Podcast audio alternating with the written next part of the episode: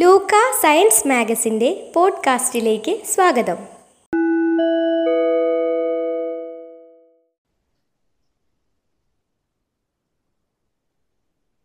Radio ലൂക്കയുടെ മറ്റൊരു എപ്പിസോഡിലേക്ക് സ്വാഗതം.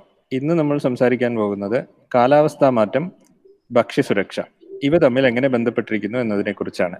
നമ്മളോട് ഇന്ന് ഈ വിഷയത്തിൽ സംസാരിക്കുന്നത് കേരള കാർഷിക സർവകലാശാലയിലെ അഗ്രോണമി പ്രൊഫസറായിരുന്ന ഡോക്ടർ ജോർജ് തോമസ് ആണ്. അദ്ദേഹം കേരളത്തിലെ അറിയപ്പെടുന്ന കാർഷിക ശാസ്ത്രജ്ഞൻ കൂടിയാണ്.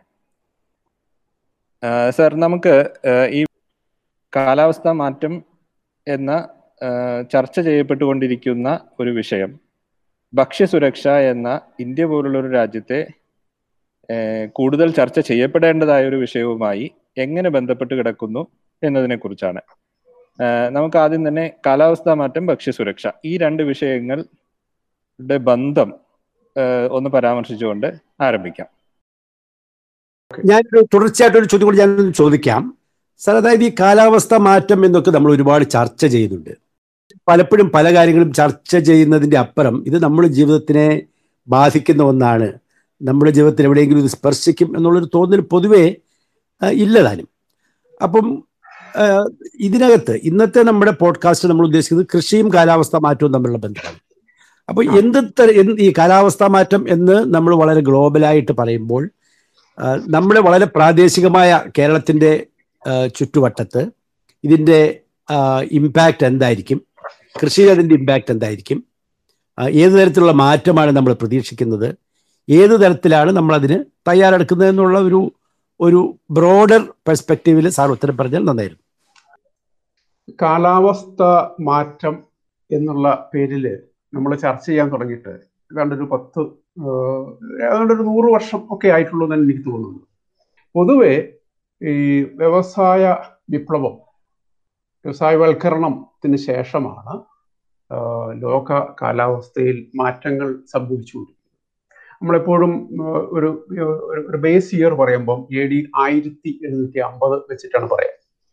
ഇപ്പൊ തന്നെ പാരീസ് ഉടമ്പടിയിൽ നമ്മൾ വെച്ചിരിക്കുന്ന ഒരു തീരുമാനം 1750 താപനിലയേക്കാൾ ആഗോള താപനില ഒരു കാരണവശാലും 2 ഡിഗ്രിയിൽ അപ്പുറം പോകരുത് എന്നാണ്. കഴിയുന്നിടത്തോളം 1.5 ഡിഗ്രിയിൽ നിർത്തണം. 1750 താപനിലയേക്കാൾ പരമാവധി മുമ്പോട്ട് പോകാൻ പറ്റുന്നത് 2 ഡിഗ്രിയാണ്. അത് 1.5യിൽ കഴിയുന്നിടത്തോളം ഒതുക്കണം എന്നുള്ള ഒരു ഒരു ആഗ്രഹം, അല്ലെങ്കിൽ ഒരു ലക്ഷ്യം വെച്ചുകൊണ്ടാണ് ഈ പാരീസ് ഉടമ്പടി മുമ്പോട്ട് പോയിക്കൊണ്ടിരിക്കുന്നത്. അപ്പോൾ നമ്മൾ ആലോചിച്ച് കഴിഞ്ഞാൽ കാലാവസ്ഥയിൽ ചെറിയ തോതിലുള്ള മാറ്റം മനുഷ്യന്റെ ഇടപെടൽ ഇല്ലെങ്കിൽ പോലും സംഭവിച്ചുകൊണ്ടിരിക്കുന്നു. പക്ഷെ മനുഷ്യ ഇടപെടൽ ഇതിനെ ഭയങ്കരമായ രീതിയിൽ അഗ്രവേറ്റ് ചെയ്യുന്നു എന്നാണ് മനസ്സിലാക്കുന്നത്. അതായത് പ്രകൃതിദത്ത കാര്യങ്ങൾ കൊണ്ട് കാലാവസ്ഥയിൽ മാറ്റങ്ങൾ സംഭവിക്കാം, മനുഷ്യന്റെ ഇടപെടൽ കൊണ്ട് കാലാവസ്ഥയിൽ മാറ്റം സംഭവിക്കാം. മനുഷ്യന്റെ ഇടപെടൽ കൊണ്ടുള്ള മാറ്റത്തിനെയാണ് നമ്മൾ ശരിക്കും പറഞ്ഞാൽ ഈ കാലാവസ്ഥാ മാറ്റം, ക്ലൈമറ്റ് ചേഞ്ച് എന്ന് പറയുന്നത്. സ്വാഭാവിക കാരണങ്ങളാൽ കാലാവസ്ഥയിൽ മാറ്റങ്ങൾ വന്നു കഴിഞ്ഞാൽ നമ്മൾ ഉപയോഗിക്കുന്നത് ക്ലൈമറ്റ് വേരിയബിലിറ്റി എന്നാണ്. കാലാവസ്ഥ മാറ്റം എന്നല്ല പറയാ, കാലാവസ്ഥ വ്യതിയാനം. അപ്പോൾ ഒരു ഉദാഹരണമായിട്ട് ഒരു വർഷത്തിൽ പെട്ടെന്ന് ഒരു ഭയങ്കര വെള്ളപ്പൊക്കം ഉണ്ടായി, അത് കാലാവസ്ഥ മാറ്റം കൊണ്ടാണ് നമ്മൾ പറയില്ല, അത് കാലാവസ്ഥ വ്യതിയാനമാണ്. ദിനാന്തരീക്ഷ സ്ഥിതി, വെതർ, ക്ലൈമറ്റ് ഇങ്ങനെയുള്ള ചില പദങ്ങളുണ്ട്. കാലാവസ്ഥ എന്ന് പറയുന്നത് ദീർഘ നാളായിട്ട് ഏതാണ്ട് 30 വർഷത്തെ എടുത്തുകൊണ്ടുള്ള 30 വർഷം എടുത്തുകൊണ്ടുള്ള ഒരു മാറ്റത്തിനെയാണ് നമ്മൾ കാലാവസ്ഥ എന്ന് പറയുന്നത്. അതേസമയം വളരെ കുറഞ്ഞ ദിവസം അല്ലെങ്കിൽ ആഴ്ച അല്ലെങ്കിൽ ഒരു മാസം, ആ ഒരു തരത്തിലുള്ള ഒരു സ്ഥിതി മാറ്റത്തെ നമ്മൾ വെതർ, ദിനാന്തരീക്ഷ സ്ഥിതി എന്നൊക്കെ പറയും. അപ്പൊ അതുകൊണ്ട് മനുഷ്യന്റെ ഇടപെടൽ ഉദ്ദേശിച്ചുകൊണ്ട് വളരെ നീണ്ടു നിൽക്കുന്ന കാലത്തുണ്ടാകുന്ന കാലാവസ്ഥയിലുള്ള മാറ്റമാണ് നമ്മൾ ക്ലൈമറ്റ് എന്ന് പറയുന്നത്. ഈ ഒരവസ്ഥ നമ്മളെ ഭീതിപ്പെടുത്തുന്ന അവസ്ഥയിലൊക്കെയാണ് വന്നുകൊണ്ടിരിക്കുന്നത്. ഇത് നമ്മൾ നേരത്തെ പറഞ്ഞതുമാതിരി ഫുഡ് സെക്യൂരിറ്റി അഥവാ ഭക്ഷ്യ സുരക്ഷയുമായിട്ട് ബന്ധിപ്പിച്ച് പറഞ്ഞു കഴിഞ്ഞാൽ നമുക്കറിയാം, കൃഷി നന്നാകണമെങ്കിൽ അതിന് കാലാവസ്ഥയ്ക്ക് വളരെ അധികം പ്രാധാന്യമുണ്ട്. നമ്മൾ ഇന്ത്യയിൽ തന്നെ പറയുന്നത് agriculture in India is a gamble with monsoon. ഒരു ക്ലീഷേ ആണെങ്കിൽ പോലും ഞങ്ങൾ കാർഷിക കോളേജിൽ പഠിക്കുമ്പോൾ തന്നെ ആദ്യ വർഷം തന്നെ പറയുന്നതാണ് ഇന്ത്യയിലെ കൃഷി എന്ന് പറയുന്നത് കാലാവസ്ഥയുമായിട്ടുള്ള ചൂതുകളിയാണ്. സത്യത്തില് സൂര്യപ്രകാശം, മഴ, ചൂട് എന്നീ കാലാവസ്ഥാ ഘടകങ്ങൾ അനുകൂലമായിട്ട് നിൽക്കുകയാണെന്നുണ്ടെങ്കിൽ നമുക്ക് ആ വർഷം ബമ്പർ ഹാർവസ്റ്റിംഗ്, ഖരീഫ് വിളയും റാബി വിളയും വളരെ നന്നായിരുന്നു കഴിഞ്ഞാൽ നമ്മുടെ ഇന്ത്യയുടെ സാമ്പത്തിക അവസ്ഥ, ഇവൻ ബോംബെ സെൻസിറ്റീവ് ഇൻഡെക്സ് പോലും ഉയർന്നു തന്നെ നിൽക്കും എന്നാണ് നമ്മൾ കാണുന്നത്. അപ്പൊ ഇതൊക്കെ ഈ ഒരവസ്ഥ, ഈ ഫീൽ ഗുഡ് ഫാക്ടറിൽ മാറ്റങ്ങൾ സംഭവിച്ചുകൊണ്ടിരിക്കുകയാണ്. ആഗോള അവസ്ഥയിൽ തന്നെ ഇന്ത്യയിൽ മാത്രമല്ല, മൂന്നാം ലോക രാജ്യത്ത് മാത്രമല്ല, ഇവൻ വികസിത രാജ്യങ്ങളിൽ പോലും നമ്മൾ പ്രതീക്ഷിക്കുന്നത് വളരെ മോശമായിട്ടുള്ള അവസ്ഥ കൃഷിയിൽ മാത്രമല്ല മറ്റ് എല്ലാ രംഗത്തും ഉണ്ടാകാനായിട്ട് സാധ്യതയുണ്ട്. നമ്മൾ പ്രധാനമായിട്ടും ഇവിടെ കൃഷിയെ ആണ് ഊന്നൽ നൽകുന്നത്, ഭക്ഷ്യ സുരക്ഷയെയാണ് ഊന്നൽ നൽകുന്നത്. നമുക്ക് ഇപ്പോൾ നമ്മുടെ കഴിഞ്ഞ വർഷത്തെ ഇന്ത്യയുടെ ഭക്ഷ്യോൽപാദനം 298 ടണ്ണാണ്, 298 മില്യൺ ടൺ അല്ലെങ്കിൽ ദശലക്ഷം ടൺ. അപ്പോൾ ഈ ഉൽപാദനം ഇങ്ങനെ നിലനിർത്തിയാൽ മാത്രം പോരാ, വർദ്ധിച്ചു വരുന്ന ജനങ്ങൾക്ക് ആവശ്യമായിട്ടുള്ള ഭക്ഷണം കൂടി നമുക്ക് ഓരോ വർഷവും കൂട്ടി ഉൽപ്പാദിപ്പിക്കേണ്ടി വരും. ഇത് സ്റ്റാറ്റിക്കായിട്ട് നിൽക്കാൻ പറ്റില്ല, കാരണം ഓരോ വർഷവും ജനങ്ങൾ കൂടുന്നുണ്ട്, അതിനനുസരിച്ച് നമ്മുടെ ഉൽപ്പാദനം വർദ്ധിപ്പിക്കണം. സാധാരണ നിലയിൽ 2% ഉൽപ്പാദന വർദ്ധനവൊക്കെയാണ് നമ്മൾ പ്രതീക്ഷിക്കുന്നത്. അപ്പോൾ അതിനനുസരിച്ച് ഉൽപ്പാദനം വർദ്ധിപ്പിച്ചുകൊണ്ടേ പറ്റുള്ളൂ. ഇപ്പോൾ FAO, ഫുഡ് ആൻഡ് അഗ്രികൾച്ചർ ഓർഗനൈസേഷനൊക്കെ അവർ ലോകത്തിന്റെ മൊത്തം ജനസംഖ്യ എടുത്തുകൊണ്ടുള്ള പ്രദർശനമൊക്കെ കൊടുക്കും. അപ്പോൾ അത് പ്രകാരം നമ്മുടെ നിലവിലുള്ള ജനങ്ങളുടെ എണ്ണം 783 കോടിയാണ്. ലോക ജനസംഖ്യ 783 കോടിയാണ്.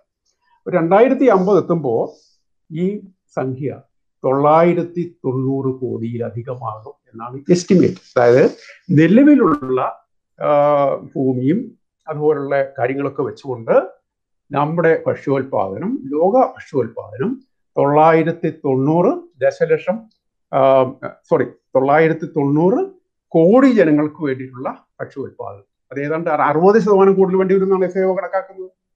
നിലവിലുള്ള ഭക്ഷ്യോൽപാദനത്തെക്കാൾ 60% എങ്കിലും കൂടുതലുണ്ടെങ്കിലേ അന്നത്തെ ജനങ്ങളെ തെറ്റിപ്പോറ്റാൻ പറ്റുകയുള്ളൂ.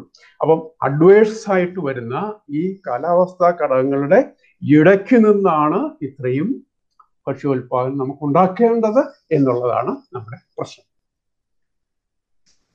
ഈ നമ്മുടെ കേരളത്തിന്റെ ഒരു പ്രത്യേക സാഹചര്യം നോക്കുകയാണെങ്കിൽ ഇപ്പം നമ്മൾ പ്രതീക്ഷിക്കുന്നത് 1.5-2 ഡിഗ്രി സെന്റിഗ്രേഡ് ചേഞ്ച് ഒരു 10-30 വർഷം കൊണ്ട് ഉണ്ടാവുന്നു എന്നൊക്കെയാണല്ലോ കണക്കുകളിൽ പറയുന്നത്.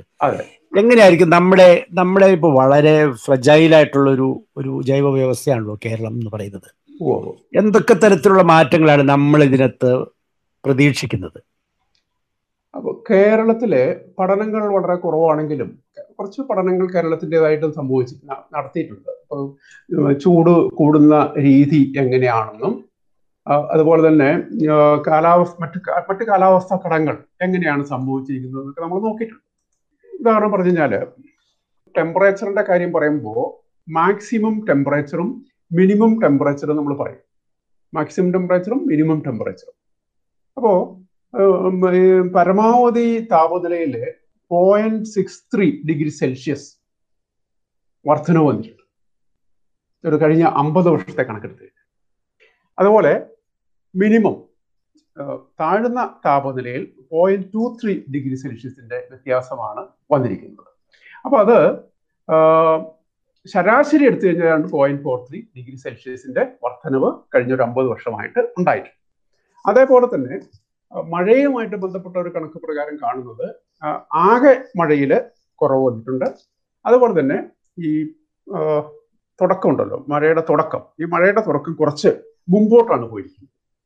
ആദ്യകാലത്ത് പണ്ടൊക്കെ നമുക്കറിയാം, കൃത്യമായിട്ട് ജൂൺ 1 സ്കൂൾ തുറക്കുന്ന അന്ന് മഴ പെയ്യുമായിരുന്നു, കൃത്യമായിട്ടത് ജൂൺ 1 അല്ലെങ്കിൽ ജൂൺ 2 പരമാവധി, അതിലപ്പുറം പോയില്ലായിരുന്നു. ഇപ്പൊ പക്ഷെ അങ്ങനെയൊന്നും അല്ല നമ്മൾ കാണുന്നത്. ജൂൺ 2 ചിലപ്പോൾ മഴ പെയ്തേക്കാം, പക്ഷെ അത് കാലാവർഷത്തിന്റെ ഭാഗമായിട്ട് നമ്മൾ എണ്ണാറില്ല, കുറച്ചുകൂടി മുമ്പോട്ടാണ് പോകുന്നത്. അപ്പോൾ ഈ 2 വർഷം മുമ്പുണ്ടായ വലിയൊരു വെള്ളപ്പൊക്കം ഉണ്ടായത് ആഗസ്റ്റ് 15 അടുപ്പിച്ചുള്ള ദിവസങ്ങളിലാണ് വൻ മഴ കിട്ടിയത്. പണ്ടുകാലത്ത് നമുക്ക് ജൂലൈയിലായിരുന്നു അത്. പക്ഷെ ഇങ്ങനെ മുമ്പോട്ട് പോകുന്ന ഒരു സ്ഥിതിവിശേഷം നമ്മളിപ്പോൾ അടുത്ത കാലത്തായിട്ട് കാണുന്നുണ്ട്. അപ്പൊ ഇത് നമ്മുടെ കൃഷിയുടെ രീതിയിലും മാറ്റങ്ങൾ വരുത്തുകയാണ്. ഉദാഹരണമായിട്ട് നമ്മുടെ വിരിപ്പ് കൃഷി, ഇപ്പൊ നെൽകൃഷിയെ സംബന്ധിച്ചോളം നമ്മൾ വിരിപ്പ് കൃഷി എടുത്തു കഴിഞ്ഞാൽ, വിരിപ്പ് കൃഷി നമ്മൾ സാധാരണ തുടങ്ങുന്നത് വിഷുവിന് ശേഷമാണ്. വിഷു ഏതാണ്ട് ഏപ്രിലാണ് വിഷു വരിക. അപ്പൊ വിഷുവിനോട് അടുപ്പിച്ച് നമുക്ക് പ്രീ മൺസൂൺ ഷവേഴ്സ് കിട്ടും. അതായത് സാധാരണ വേനൽ മഴ, ഈ വേനൽ മഴ കിട്ടിക്കഴിഞ്ഞാൽ നമുക്ക് വിരിപ്പ് വിത്തിട്ട് കഴിഞ്ഞാൽ കൃത്യമായിട്ട് ജൂൺ തുടക്കത്തിൽ മഴ കിട്ടിയാൽ ഇത് നല്ലൊരു വിജയമായിട്ട് വരും. കാരണം മിക്കവാറും ഇതിൽ വിരിപ്പ് കൃഷി എന്ന് പറയുന്നത് റെയിൻ ഫണ്ടാണ്, ജലസേചനം കൊടുക്കാതെ ചെയ്യുന്ന മഴയെ മാത്രം ആശ്രയിച്ചുള്ള കൃഷിയാണ്. അപ്പൊ കൃത്യമായിട്ട് ആ സമയത്ത് മഴ കിട്ടുന്നില്ലെങ്കിൽ വിളവ് കുറയും എന്നുള്ള കാര്യം ഉറപ്പാണ്. മാത്രവുമല്ല നമ്മുടെ പല കൃഷികളും ഇപ്പം പ്രത്യേകിച്ച് ഏപ്രിൽ മേ എന്നൊക്കെ പറയുന്നത് നമ്മളെ സംബന്ധിച്ചോളം, കേരളത്തിലെ കൃഷിക്കാരെ സംബന്ധിച്ചോളം ഏറ്റവും അധികം ബിസി ആയിട്ടുള്ള സമയമാണ്, തിരക്കുള്ള സമയമാണ്. ഇതുകൂടാതെ തന്നെ അവർക്ക് മരച്ചീനി കൃഷി ചെയ്യണം, ഇഞ്ചി, മഞ്ഞള്, അതുപോലെ തന്നെ കാച്ചിൽ, ചേമ്പ്, ചേന, ഇങ്ങനെയുള്ള കൃഷികളൊക്കെ ഈ മൺസൂണിന്റെ വരവുമായിട്ട് ബന്ധപ്പെടുത്തിയാണ് കൃഷി ചെയ്യുന്നത്. അപ്പൊ കൃത്യമായിട്ട് നമ്മൾ പ്രതീക്ഷിക്കുന്ന തരത്തിൽ മഴ കിട്ടുന്നില്ലെങ്കിൽ അത് നമ്മുടെ ഈ കൃഷിയുടെ പ്രോസസ്സിനെ ബാധിക്കും എന്നുള്ളതാണ് കേരളത്തെ സംബന്ധിച്ചോളം ഏറ്റവും വലിയൊരു പ്രശ്നമായിട്ട് എനിക്ക് തോന്നിയിട്ടുള്ളത്. ഇത്തരത്തിലുള്ള പഠനങ്ങൾ സത്യത്തിൽ എവിടെയാണ് നടക്കുന്നത്? കേരളത്തിൽ കാർഷിക സർവകലാശാല. ഞാൻ ചോദിക്കാനുള്ള കാരണം എന്താണെന്ന് വെച്ചാൽ, ലോകം മുഴുവൻ ഇത് വലിയ ചർച്ചയാണ്, പക്ഷേ അതേ ഗൗരവത്തോടു കൂടിയിട്ടുള്ള പഠനങ്ങൾ നമ്മുടെ കാർഷിക സർവകലാശാലയോ മറ്റേതെങ്കിലും സംവിധാനങ്ങളോ ചെയ്യുന്നുണ്ടോ? അതിന്റെ തുടർച്ചയായ ഒരു സംവിധാനം ഉണ്ടോ? ഉണ്ട്. കേരള കാർഷിക സർവകലാശാലയ്ക്ക് കാർഷിക കാലാവസ്ഥ പഠനം എന്ന് പറയുന്നുള്ള ഡിപ്പാർട്ട്മെന്റ് ഓഫ് അഗ്രികൾച്ചറൽ മെറ്റീരിയോളജി എന്നുള്ളൊരു വകുപ്പ് തന്നെയുണ്ട്. അവർ പഠനം നടത്തുന്നത്. പിന്നെ അതുപോലെ ഡിപ്പാർട്ട്മെന്റ് ഓഫ് അഗ്രോണമി, അവർ വിളകളുടെ ഇതുമായി അനുകൂല ക്ഷമതയുമായിട്ട് ബന്ധപ്പെട്ടുള്ള പഠനം നടക്കുന്നുണ്ട്. പിന്നെ പ്യുവർ മെറ്റീരിയോളജി പഠനത്തിന് നമ്മളെ കൊച്ചിൻ സർവകലാശാലയും അതുപോലുള്ള ഇന്ത്യ മെറ്റീരിയോളജിക്കൽ ഡിപ്പാർട്ട്മെന്റിൻ്റെയൊക്കെ ഡേറ്റയാണ് നമ്മൾ ഉപയോഗിക്കുന്നത്. അപ്പം അതിൻ്റെ പ്രായോഗികമായിട്ട് അപ്ലൈഡ് ആസ്പെക്ട്സ് ആണ് കാർഷിക സർവകലാശാലകൾ ചെയ്യുന്നത്. മാത്രമല്ല ഈ അടുത്ത കാലത്ത് ക്ലൈമറ്റ് ചേഞ്ച് അഡാപ്റ്റേഷൻ എന്ന് പറയുന്ന ഒരു അക്കാഡമി, ഒരു സ്ഥാപനം തന്നെ കാർഷിക സർവകലാശാല തുടങ്ങി. അതിൽ പഠനവും പരിപാടികളൊക്കെ ഉണ്ട്. അപ്പോൾ ഇതൊരു മൾട്ടി ഡിസിപ്ലിനറി അപ്രോച്ചാണ് ഈ കാലാവസ്ഥ വ്യതിയാനവുമായിട്ട് ബന്ധപ്പെട്ട് വേണ്ടത്. അല്ലാതെ ഏതെങ്കിലും ഒരു വിഭാഗം മാത്രമല്ല. ഞാൻ നേരത്തെ പറഞ്ഞ പോലെ കൊച്ചിൻ കുസാറ്റ് അവർ കൂടുതലായിട്ട് അതിൻ്റെ ബേസിക് ആയിട്ടുള്ള പഠനം നടത്തും. അപ്പോൾ ആ പഠന വിവരങ്ങൾ ഉപയോഗിച്ചുകൊണ്ട് മറ്റ് സ്ഥാപനങ്ങൾക്ക് മുമ്പോട്ട് പോകാനായിട്ട് പറ്റും. ആ തരത്തിൽ പഠനങ്ങൾ നടക്കുന്നുണ്ട്. ഞാൻ നേരത്തെ പറഞ്ഞ മാതിരി ഈ കാലാവസ്ഥാ വ്യതിയാനവുമായിട്ട് ബന്ധപ്പെട്ടുള്ള പഠനങ്ങൾക്ക് അധികം പഴക്കമൊന്നുമില്ല. കാരണം ഞാനൊക്കെ പഠിക്കുമ്പോൾ 1976 BSc Agriculture വന്ന ആളാണ് ഞാൻ. ആ സമയത്തൊന്നും ഇങ്ങനെ കാലാവസ്ഥ മാറ്റം എന്നുള്ള പേര് പോലും നമ്മൾ കേട്ടിട്ടില്ല. 76, 80ലാണ് പാസ്സാകുന്നത്. അതിനുശേഷം ഞാൻ PhDക്ക് പോകുന്നത് 92ലാണ്. 92ലും കാലാവസ്ഥ മാറ്റം ആരും പറയുന്നില്ല. വളരെ പെട്ടെന്ന്, പ്രത്യേകിച്ച് 1992 എർത്ത് സമ്മിറ്റിനൊക്കെ ശേഷമാണ് കാലാവസ്ഥാ വ്യതിയാനം, ക്യോട്ടോ പ്രോട്ടോകോൾ എന്നൊക്കെ പറയുന്ന അന്താരാഷ്ട്ര പ്രാധാന്യമുള്ള കാര്യങ്ങളെക്കുറിച്ചൊക്കെ നമ്മൾ പഠിച്ചു തുടങ്ങുന്നത്. അപ്പോൾ അതിൻ്റെതായിട്ടുള്ള പ്രശ്നങ്ങൾ നമ്മുടെ ഈ കരിക്കുലത്തിലും അക്കാഡമിക് കരിക്കുലത്തിലും സംഭവിച്ചിട്ടുണ്ട് എന്നുള്ളതാണ് സത്യം. നമ്മളിപ്പം ഭക്ഷ്യസുരക്ഷ കാലാവസ്ഥാ മാറ്റത്തിന്റെ ഒരു കോണ്ടെക്സ്റ്റിലാണല്ലോ പറയുന്നത്. അപ്പൊ ഭക്ഷ്യസുരക്ഷ എന്ന ആശയത്തിന് പല ഡയമെൻഷൻസ് ഉണ്ട്. ഇപ്പൊ അതായത് ഭക്ഷണത്തിന്റെ ലഭ്യത, ന്യൂട്രീഷൻ, അങ്ങനത്തെ ഒരുപാട് ഇതുകളുണ്ടല്ലോ. അപ്പൊ കാലാവസ്ഥാ മാറ്റം ഈ ആസ്പെക്ടുകളെ വളരെ ഫണ്ടമെന്റൽ ആയിട്ട് ഏത് രീതിയിലാണ് സ്വാധീനിക്കുന്നത് എന്ന് പറയാമോ? അതായത് ഭക്ഷ്യസുരക്ഷയുടെ വിവിധങ്ങളായ മാനങ്ങളെ എങ്ങനെയാണ് കാലാവസ്ഥാ മാറ്റം സ്വാധീനിക്കുന്നത് എന്നൊന്ന് വിശദീകരിക്കാമോ? ഓക്കെ, അപ്പോൾ അത് പറയാം. കാരണം ഇപ്പൊ തന്നെ എന്താണ് പറയാ, നമ്മൾ മനസ്സിലാക്കേണ്ടത് ലോകത്ത് ഏറ്റവും കൂടുതൽ ആഹാരമായിട്ട് ഉപയോഗിക്കുന്ന രണ്ട് ധാന്യങ്ങളുണ്ട്. ഒന്ന് നെല്ല്, രണ്ട് ഗോതമ്പ്. നമുക്കറിയാം അപ്പൊ ഗോതമ്പ് കൂടുതലായിട്ട് തണുപ്പ് രാജ്യങ്ങളിലാണ് ഉപയോഗിക്കുന്നത്. കുറച്ചുകൂടി ഏഷ്യൻ വരെ കരയിലേക്ക് വന്നു കഴിഞ്ഞാൽ നെല്ലാണ്. നമ്മുടെ ഇന്ത്യയിൽ, പ്രത്യേകിച്ച് തെക്കേ ഇന്ത്യയിൽ ഉള്ളവരാണ് ഏറ്റവും കൂടുതൽ നെല്ല് ഉപയോഗിക്കുന്നത്, നമുക്കറിയാം. പിന്നെ China, Japan, Thailand, Sri Lanka, Philippines എന്നുള്ള രാജ്യങ്ങൾ. യൂറോപ്പ്, അമേരിക്ക പോലുള്ള രാജ്യങ്ങൾ ഗോതമ്പാണ് ഏറ്റവും കൂടുതൽ ആഹാരം ആയിട്ട് ഉപയോഗിക്കുന്നത്. അപ്പൊ ഇതിൽ സംഭവിച്ചിരിക്കുന്ന കാര്യങ്ങൾ എന്താണെന്ന് വെച്ച് കഴിഞ്ഞാല്, ഈ കാലാവസ്ഥാ മാറ്റം ഇങ്ങനെ തന്നെ പോയി കഴിഞ്ഞാൽ 22% കുറവ് ധാന്യോൽപാദനത്തിൽ സംഭവിക്കും എന്നുള്ളത് പ്രവചനമാണ്. പ്രത്യേകിച്ച് ഇതിന്റെ പ്രധാനപ്പെട്ട ഒരു പ്രശ്നം എന്ന് വെച്ചാൽ ഈ ഗോതമ്പിനെ ഈ ടെമ്പറേച്ചറിന്റെ താപത്തിന്റെ വർധനവ് ഭയങ്കരമായിട്ട് ബാധിക്കാൻ ഗോതമ്പ് ഉൽപാദനത്തിൽ ഏറ്റവും അധികം ബാധിക്കാൻ സാധ്യതയുണ്ടെന്നുള്ളതാണ്. കാരണം നമുക്കറിയാം ഈ ഗോതമ്പ് എന്നുള്ളത് കൃത്യമായിട്ട് ഏതാണ്ട് ഒരു ഇപ്പോൾ നമ്മൾ വടക്കേന്ത്യയിലെ കഥ പറഞ്ഞു കഴിഞ്ഞാൽ വടക്കേന്ത്യയിൽ ഏകദേശം ദീപാവലിക്ക് ശേഷമാണ് ഒരു ഗോതമ്പ് കൃഷി ചെയ്യുക. അപ്പോൾ ഗോതമ്പ് കൃഷി ചെയ്യുന്ന സമയത്ത് ടെമ്പറേച്ചർ പെട്ടെന്ന് അങ്ങ് ഉയർന്നു പോയി കഴിഞ്ഞാൽ അതിൻ്റെ ഡ്യൂറേഷനെ ബാധിക്കും എന്നുള്ളതാണ്. അപ്പോൾ ഫോട്ടോ സെൻസിറ്റിവിറ്റി എന്ന് പറയുന്ന ഒരു സംഭവമാണ്. ഗോതമ്പ് എന്ന് പറയുന്നത് ഒരു ലോങ് ഡേ ക്രോപ്പാണ്, അതേസമയം നെല്ല് ഷോർട്ട് ഡേ ക്രോപ്പാണ്. എന്നുവെച്ചാൽ പ്രകാശവുമായിട്ട് ബന്ധപ്പെട്ടുള്ള ഒരു ഫിനോമിനാണ് ഈ short day crop, long day crop എന്നൊക്കെ പറയുന്നത്. അപ്പോൾ ഇപ്പൊ നമുക്ക് ഷോർട്ട് ഈ ഫോട്ടോ പീരിയോഡിസമായിട്ട് ബന്ധപ്പെടാത്ത തരത്തിലുള്ള ഇനങ്ങൾ നെല്ലിൽ ഉണ്ടാക്കാൻ കഴിഞ്ഞിട്ടുണ്ടെങ്കിലും ഗോതമ്പിൽ ഇപ്പോഴും ഇല്ല എന്നുള്ളതാണ് വസ്തുത. ഗോതമ്പ് അങ്ങനെ പറ്റില്ല, കാരണം തണുപ്പ് കാലാവസ്ഥയിലേ പറ്റുള്ളൂ. അതൊരു ഒക്ടോബർ 15 മുതൽ, വടക്കേന്ത്യയിലേക്ക് അതാ ഞാൻ പറയുന്നത്, ഒക്ടോബർ 15 മുതൽ അവരത് നടാൻ തുടങ്ങുന്നു, നവംബർ 15 വരെ. നവംബർ 15 ശേഷം ഗോതമ്പ് കൃഷി ചെയ്ത് കഴിഞ്ഞാൽ വിളവ് കുറയും എന്നുള്ള കാര്യം സത്യമാണ്. കാരണം എൻ്റെ PhD പഠനത്തിന് ഞാൻ ഗോതമ്പാണ് കൃഷി ചെയ്തത്. ഒരിക്കൽ എനിക്ക് ഇങ്ങനെ സംഭവിച്ചില്ല, ഞാൻ കണ്ടതും കൂടി ശ്രദ്ധയിൽപ്പെട്ടതാണ്. നവംബർ 15 ശേഷം നമ്മൾ ഗോതമ്പ് കൃഷി ചെയ്ത് കഴിഞ്ഞാൽ ഉൽപാദനത്തിൽ കാര്യമായ കുറവ് വരും. കാരണം വെച്ചാൽ അതിൻ്റെ ദൈർഘ്യം, ഗോതമ്പിന്റെ ദൈർഘ്യം കുറഞ്ഞു. മറ്റൊരു തരത്തിൽ പറഞ്ഞാൽ എപ്പോൾ നിങ്ങൾ ഗോതമ്പ് കൊണ്ട് കൃഷി ചെയ്ത് കഴിഞ്ഞാലും അത് ഹാർവെസ്റ്റ് ചെയ്യാറാകുന്നത് ഏണ്ട ഒരേ സമയത്താണ്. നമ്മുടെ ഹോളി അടുപ്പിച്ചാണ്. ഇപ്പോൾ വടക്കേന്ത്യയിലെ ഉത്സവമാണല്ലോ ഹോളി. ഈ ഹോളി അടുപ്പിച്ച് എല്ലാ ഗോതമ്പും കൃഷി ഹാർവെസ്റ്റ് ചെയ്യേണ്ട വിളവെടുപ്പിനുള്ള സമയമാണ്. അപ്പോൾ ഈ താപനില, നടുന്ന സമയത്തുള്ള താപനില, വളർച്ച സമയത്തുണ്ടാകുന്ന താപനില, അതുപോലെ തന്നെ വിളവെടുപ്പിന് സമയത്തുള്ള താപനില, ഇത് വളരെ നോർമലായിട്ട് ഇല്ലെങ്കിൽ ഗോതമ്പ് ഉൽപാദനത്തെ പ്രതികൂലമായിട്ട് ബാധിക്കും. ഈ ഒരു തിരിച്ചറിവ് എല്ലാ രാജ്യങ്ങളും മനസ്സിൽ കാണുന്നുണ്ട് കൃഷിയുമായിട്ട് ബന്ധപ്പെട്ട്. ഇപ്പോൾ ഇതേപോലുള്ള സംഭവങ്ങൾ നെൽകൃഷിയെ സംബന്ധിച്ചോളം ഒരു പക്ഷേ ഈ ടെമ്പറേച്ചർ അത്ര ഒരു പ്രശ്നമാകില്ലായിരിക്കും, പക്ഷെ അവിടെ സംഭവിക്കാവുന്ന വേറെ ചില കാരണങ്ങളാണ്. വെള്ളം ആവശ്യത്തിന് കിട്ടാണ്ട് വരിക, കാരണം നെൽകൃഷിക്ക് വെള്ളം അത്യാവശ്യമാണെന്നുള്ളത് നമുക്കറിയാം. വെള്ളം കെട്ടി നിർത്തിയാണ് സാധാരണയിൽ നെൽകൃഷി ചെയ്യുക. അപ്പം വെള്ളം കൂടിയാൽ പ്രശ്നം, അതായത് ഒരു പ്രളയം ഉണ്ടായി വെള്ളം കൂടുന്നു, ചിലപ്പോൾ അത് മുങ്ങിപ്പോകുന്നു, അങ്ങനെ വരുമ്പോൾ കൃഷി നശിക്കാം എന്നുള്ളത്. അതുപോലെ തന്നെ ആവശ്യത്തിന് നനയ്ക്കാൻ പറ്റാണ്ട് വരിക, ജലസേചനം നടത്താൻ പറ്റാത്ത തരത്തിലുള്ള ഒരു അവസ്ഥ വരിക, അതും നമ്മുടെ ഭക്ഷ്യ ഉൽപാദനത്തെ ബാധിച്ചേക്കാം.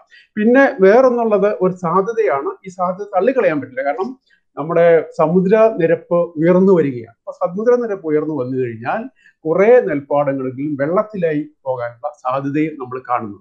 ഇത് വെറും നിസ്സാരമായിട്ട് തള്ളിക്കളയാൻ പറ്റില്ല, കാരണം സമുദ്രനിരപ്പ് ഉയർന്നു വരുന്നുണ്ട്. അതിന് സമുദ്രനിരപ്പ് ഉയർന്നു എന്നുള്ളത് IPCCയുടെ ഏറ്റവും അവസാനത്തെ വിലയിരുത്തൽ അവർ പറഞ്ഞിട്ടുള്ള കൃത്യമായിട്ട് റെക്കോർഡ് ചെയ്യുന്നുണ്ട്. അപ്പൊ ഈ വക കാര്യങ്ങളെല്ലാം, അതായത് സമുദ്രനിരപ്പ് ഉയരുന്നു, കുറെ നെൽപ്പാടങ്ങളും വെള്ളത്തിലാകാനുള്ള സാധ്യത കാണുന്നു. അതുപോലെ തന്നെ മഴ അൺടൈംലി ആയിട്ട് വന്നു കഴിഞ്ഞാൽ ചിലപ്പോൾ കൃഷിയെ ബാധിച്ചേക്കാം, അപ്പോൾ പ്രത്യേകിച്ച് നെൽകൃഷിയെ. അപ്പോൾ രണ്ട് തരത്തിലുള്ള ഒരു പ്രത്യാഘാതമാണ് നെല്ലിലും ഗോതമ്പിലും നമ്മൾ കാണുന്നത്. അപ്പോൾ ഈ രണ്ടെണ്ണമാണ് ഏറ്റവും പ്രധാനം എന്നുള്ളത് കൂടുതൽ പഠനം നടത്തിയിരിക്കുന്നതിലാണ്. ഇതുപോലെ തന്നെയാണ് മറ്റ് എല്ലാ കൃഷിയിലും ഇതേപോലെ തന്നെ അല്ലയുള്ള പ്രത്യാഘാതങ്ങൾ ഉണ്ടാകാനുള്ള ചാൻസ് കാണുന്നത്. ഇത്തരം അറിവുകൾ നമ്മുടെ കർഷകർക്ക് ലഭ്യമാണോ? അവരുടെ ജീവിതാനുഭവങ്ങളിൽ നിന്ന് അവർ ഇത്തരം കാര്യങ്ങൾ പഠിച്ചു തുടങ്ങിയിട്ടുണ്ടോ? അവരെ ഏത് തരത്തിലാണ് ഇതിനു വേണ്ടി തയ്യാറെടുക്കേണ്ടത്? ഓക്കെ, ഇപ്പൊ ഇതിലൊരു പ്രശ്നം എന്ന് വെച്ചാൽ നമ്മൾക്ക് പണ്ട് കാലത്ത് കർഷകര് ചില പഴഞ്ചൊല്ലുകളൊക്കെ വെച്ചിട്ട് കൃത്യമായിട്ട് ചില കാര്യങ്ങളൊക്കെ, അപ്പോൾ എന്നാണ് വിരിപ്പ് കൃഷി ഇടേണ്ടത്, എന്നാണ് ഇതിന്റെ വിളവെടുപ്പ് വരിക, ഇങ്ങനെയുള്ള കാര്യങ്ങളൊക്കെ കൃത്യമായിട്ട് അവർ പ്രവചിച്ചിരുന്നു, അവരുടെ നാട്ടറിവുകളൊക്കെ വെച്ചിട്ടുണ്ട്. പക്ഷെ ഇപ്പം ആ നാട്ടറിവുകൾ അതേപടി ചെലവാകുന്നില്ല എന്നുള്ളൊരു വസ്തുതയാണ്. പ്രത്യേകിച്ച് നമ്മൾ പറയുന്ന പോലെ ഈ കണിക്കുന്ന പൂക്കുന്ന സമയം പോലും മാറി. അത് കൃത്യമായിട്ട് നമുക്കറിയാം. കാരണം ഈ കുന്ന് പൂക്കാനായിട്ട് വേറെയും കാരണങ്ങളുണ്ട്.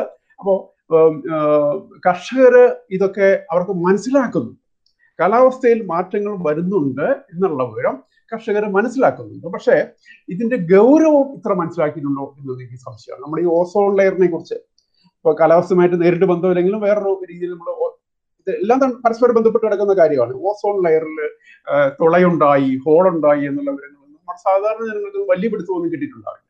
എന്ന് പറഞ്ഞ മാതിരി ഇതേപോലെ ഇങ്ങനെ ഊഷ്മാവ് വർദ്ധിച്ചു കഴിഞ്ഞാൽ ഇതേപോലുള്ള കാറ്റാസ്ട്രോഫികൾ അല്ലെങ്കിൽ ദുരന്തങ്ങൾ ഉണ്ടാവും എന്നുള്ള കാര്യം കൃത്യമായിട്ട് നമ്മുടെ കർഷകർക്ക് മനസ്സിലായിട്ടുണ്ടാകാൻ സാധ്യതയില്ല.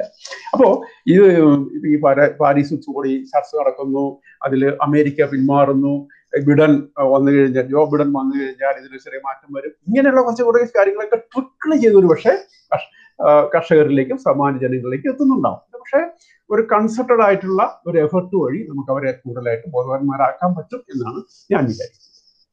ഇതിനകത്ത് പലപ്പോഴും ചർച്ചയിൽ വരുന്ന ഒന്ന്, നമ്മുടെ പൊതുബോധത്തിൽ നിൽക്കുന്നത് ഈ ആധുനിക കൃഷി രീതികളാണ് ഈ പ്രശ്നത്തിന് വലിയൊരു കാരണം. നമ്മൾ പഴയ പരമ്പരാഗത ജൈവ രീതികളിലേക്ക് പോകണം. അത്തരം ചില വാദങ്ങളെ കുറിച്ച് താങ്കളുടെ പ്രതികരണം ഒന്ന് പറയാമോ? ഇതിനകത്ത് ഇതിനെ നമ്മൾ രണ്ട് രീതിയിൽ കാണേണ്ടതുണ്ട്.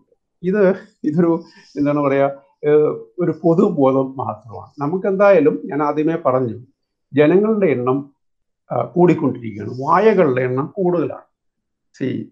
അപ്പോൾ പൊതുജനങ്ങളുടെ എണ്ണം കൂടുമ്പോൾ അത്രയും പേർക്ക് വേണ്ട ഭക്ഷണ സാധനങ്ങൾ നമുക്ക് ഉൽപ്പാദിപ്പിച്ചേ പറ്റും. ഇതുമായിട്ട് ബന്ധപ്പെട്ട് ഭരണങ്ങൾ നടത്തിയിട്ടുണ്ട്. അതായത് പഴയ കൃഷി രീതികളാണെങ്കിൽ കാരിയിങ് കപ്പാസിറ്റി എന്നുള്ള ഒരു കൺസെപ്റ്റ് ഒക്കെ ഉണ്ട്. അത് പ്രകാരം എത്ര ആൾക്കാരെ തീറ്റിപ്പോറ്റാൻ പറ്റും എന്നതിനെ കുറിച്ചുള്ള പഠനങ്ങളൊക്കെ ഉണ്ട്. 1960 ശേഷം 1960-2000 കാലഘട്ടം എന്ന് പറയുന്നത് ഭൂമിയെ സംബന്ധിച്ചോളം വളരെ ദുർഘടം പിടിച്ചൊരു കാലഘട്ടം. 1960-2000.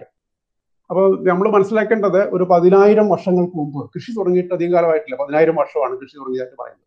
10,000 വർഷങ്ങൾക്ക് മുമ്പ് ലോകത്ത് ആകെ ഉണ്ടായിരുന്ന ജനങ്ങളുടെ എണ്ണം എന്ന് പറയുന്നത് 50 ലക്ഷം പേരെ. 1/2 കോടി ജനങ്ങൾ മാത്രമേ 10,000 വർഷങ്ങൾക്ക് മുമ്പ് കൃഷി തുടങ്ങുമ്പോൾ ഉണ്ടായിരുന്നുള്ളൂ. 1/2 കോടി. ഈ 1/2 കോടി ജനങ്ങൾ 1804 എന്ന് പറയുന്നത് നമ്മുടെ ചാൾസ് ഡാർവിനും അതുപോലെ തന്നെ മാൽത്തൂസ് എന്ന് പറയുന്ന ജനസംഖ്യയുമായിട്ട് ബന്ധപ്പെട്ട് ഒരു തിയറി ഉണ്ടാക്കിയ അദ്ദേഹത്തിന്റെ ആ ശാസ്ത്രജ്ഞന്മാരുടെ കാലമാണ് 1800കൾ. 1804 100 കോടിയായിട്ട് വർദ്ധിച്ചു. ഈ വർധനവ് കണ്ടിട്ടാണ് യഥാർത്ഥത്തിൽ മാൽത്തൂഷ്യൻ തിയറി തന്നെ വരുന്നത്. പോപ്പുലേഷനുമായിട്ട് ബന്ധപ്പെട്ടുള്ള മാൽത്തൂഷ്യൻ തിയറി വരുന്നത് അങ്ങനെയാണ്. അപ്പോൾ 1804 100 കോടിയായി. ഈ 100 കോടി ജനങ്ങൾ എന്ന് പറയുന്നത് വളരെ പെട്ടെന്ന് തന്നെ വർദ്ധിച്ചു വരുന്ന ഒരു കഥ. ഞാൻ അത് 100, 200, 300 300 കോടിയായി രേഖപ്പെടുത്തിയിരിക്കുന്നത് 1960. അപ്പൊ 1804 100 കോടി, 1960 300 കോടി. ആലോചിക്കണം, ഈ 1960 300 കോടി എന്ന് പറയുന്നത് കൃത്യം 39 വർഷങ്ങൾ കൊണ്ട്.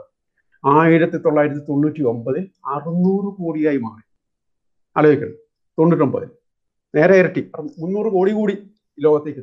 വളരെ പെട്ടെന്ന്.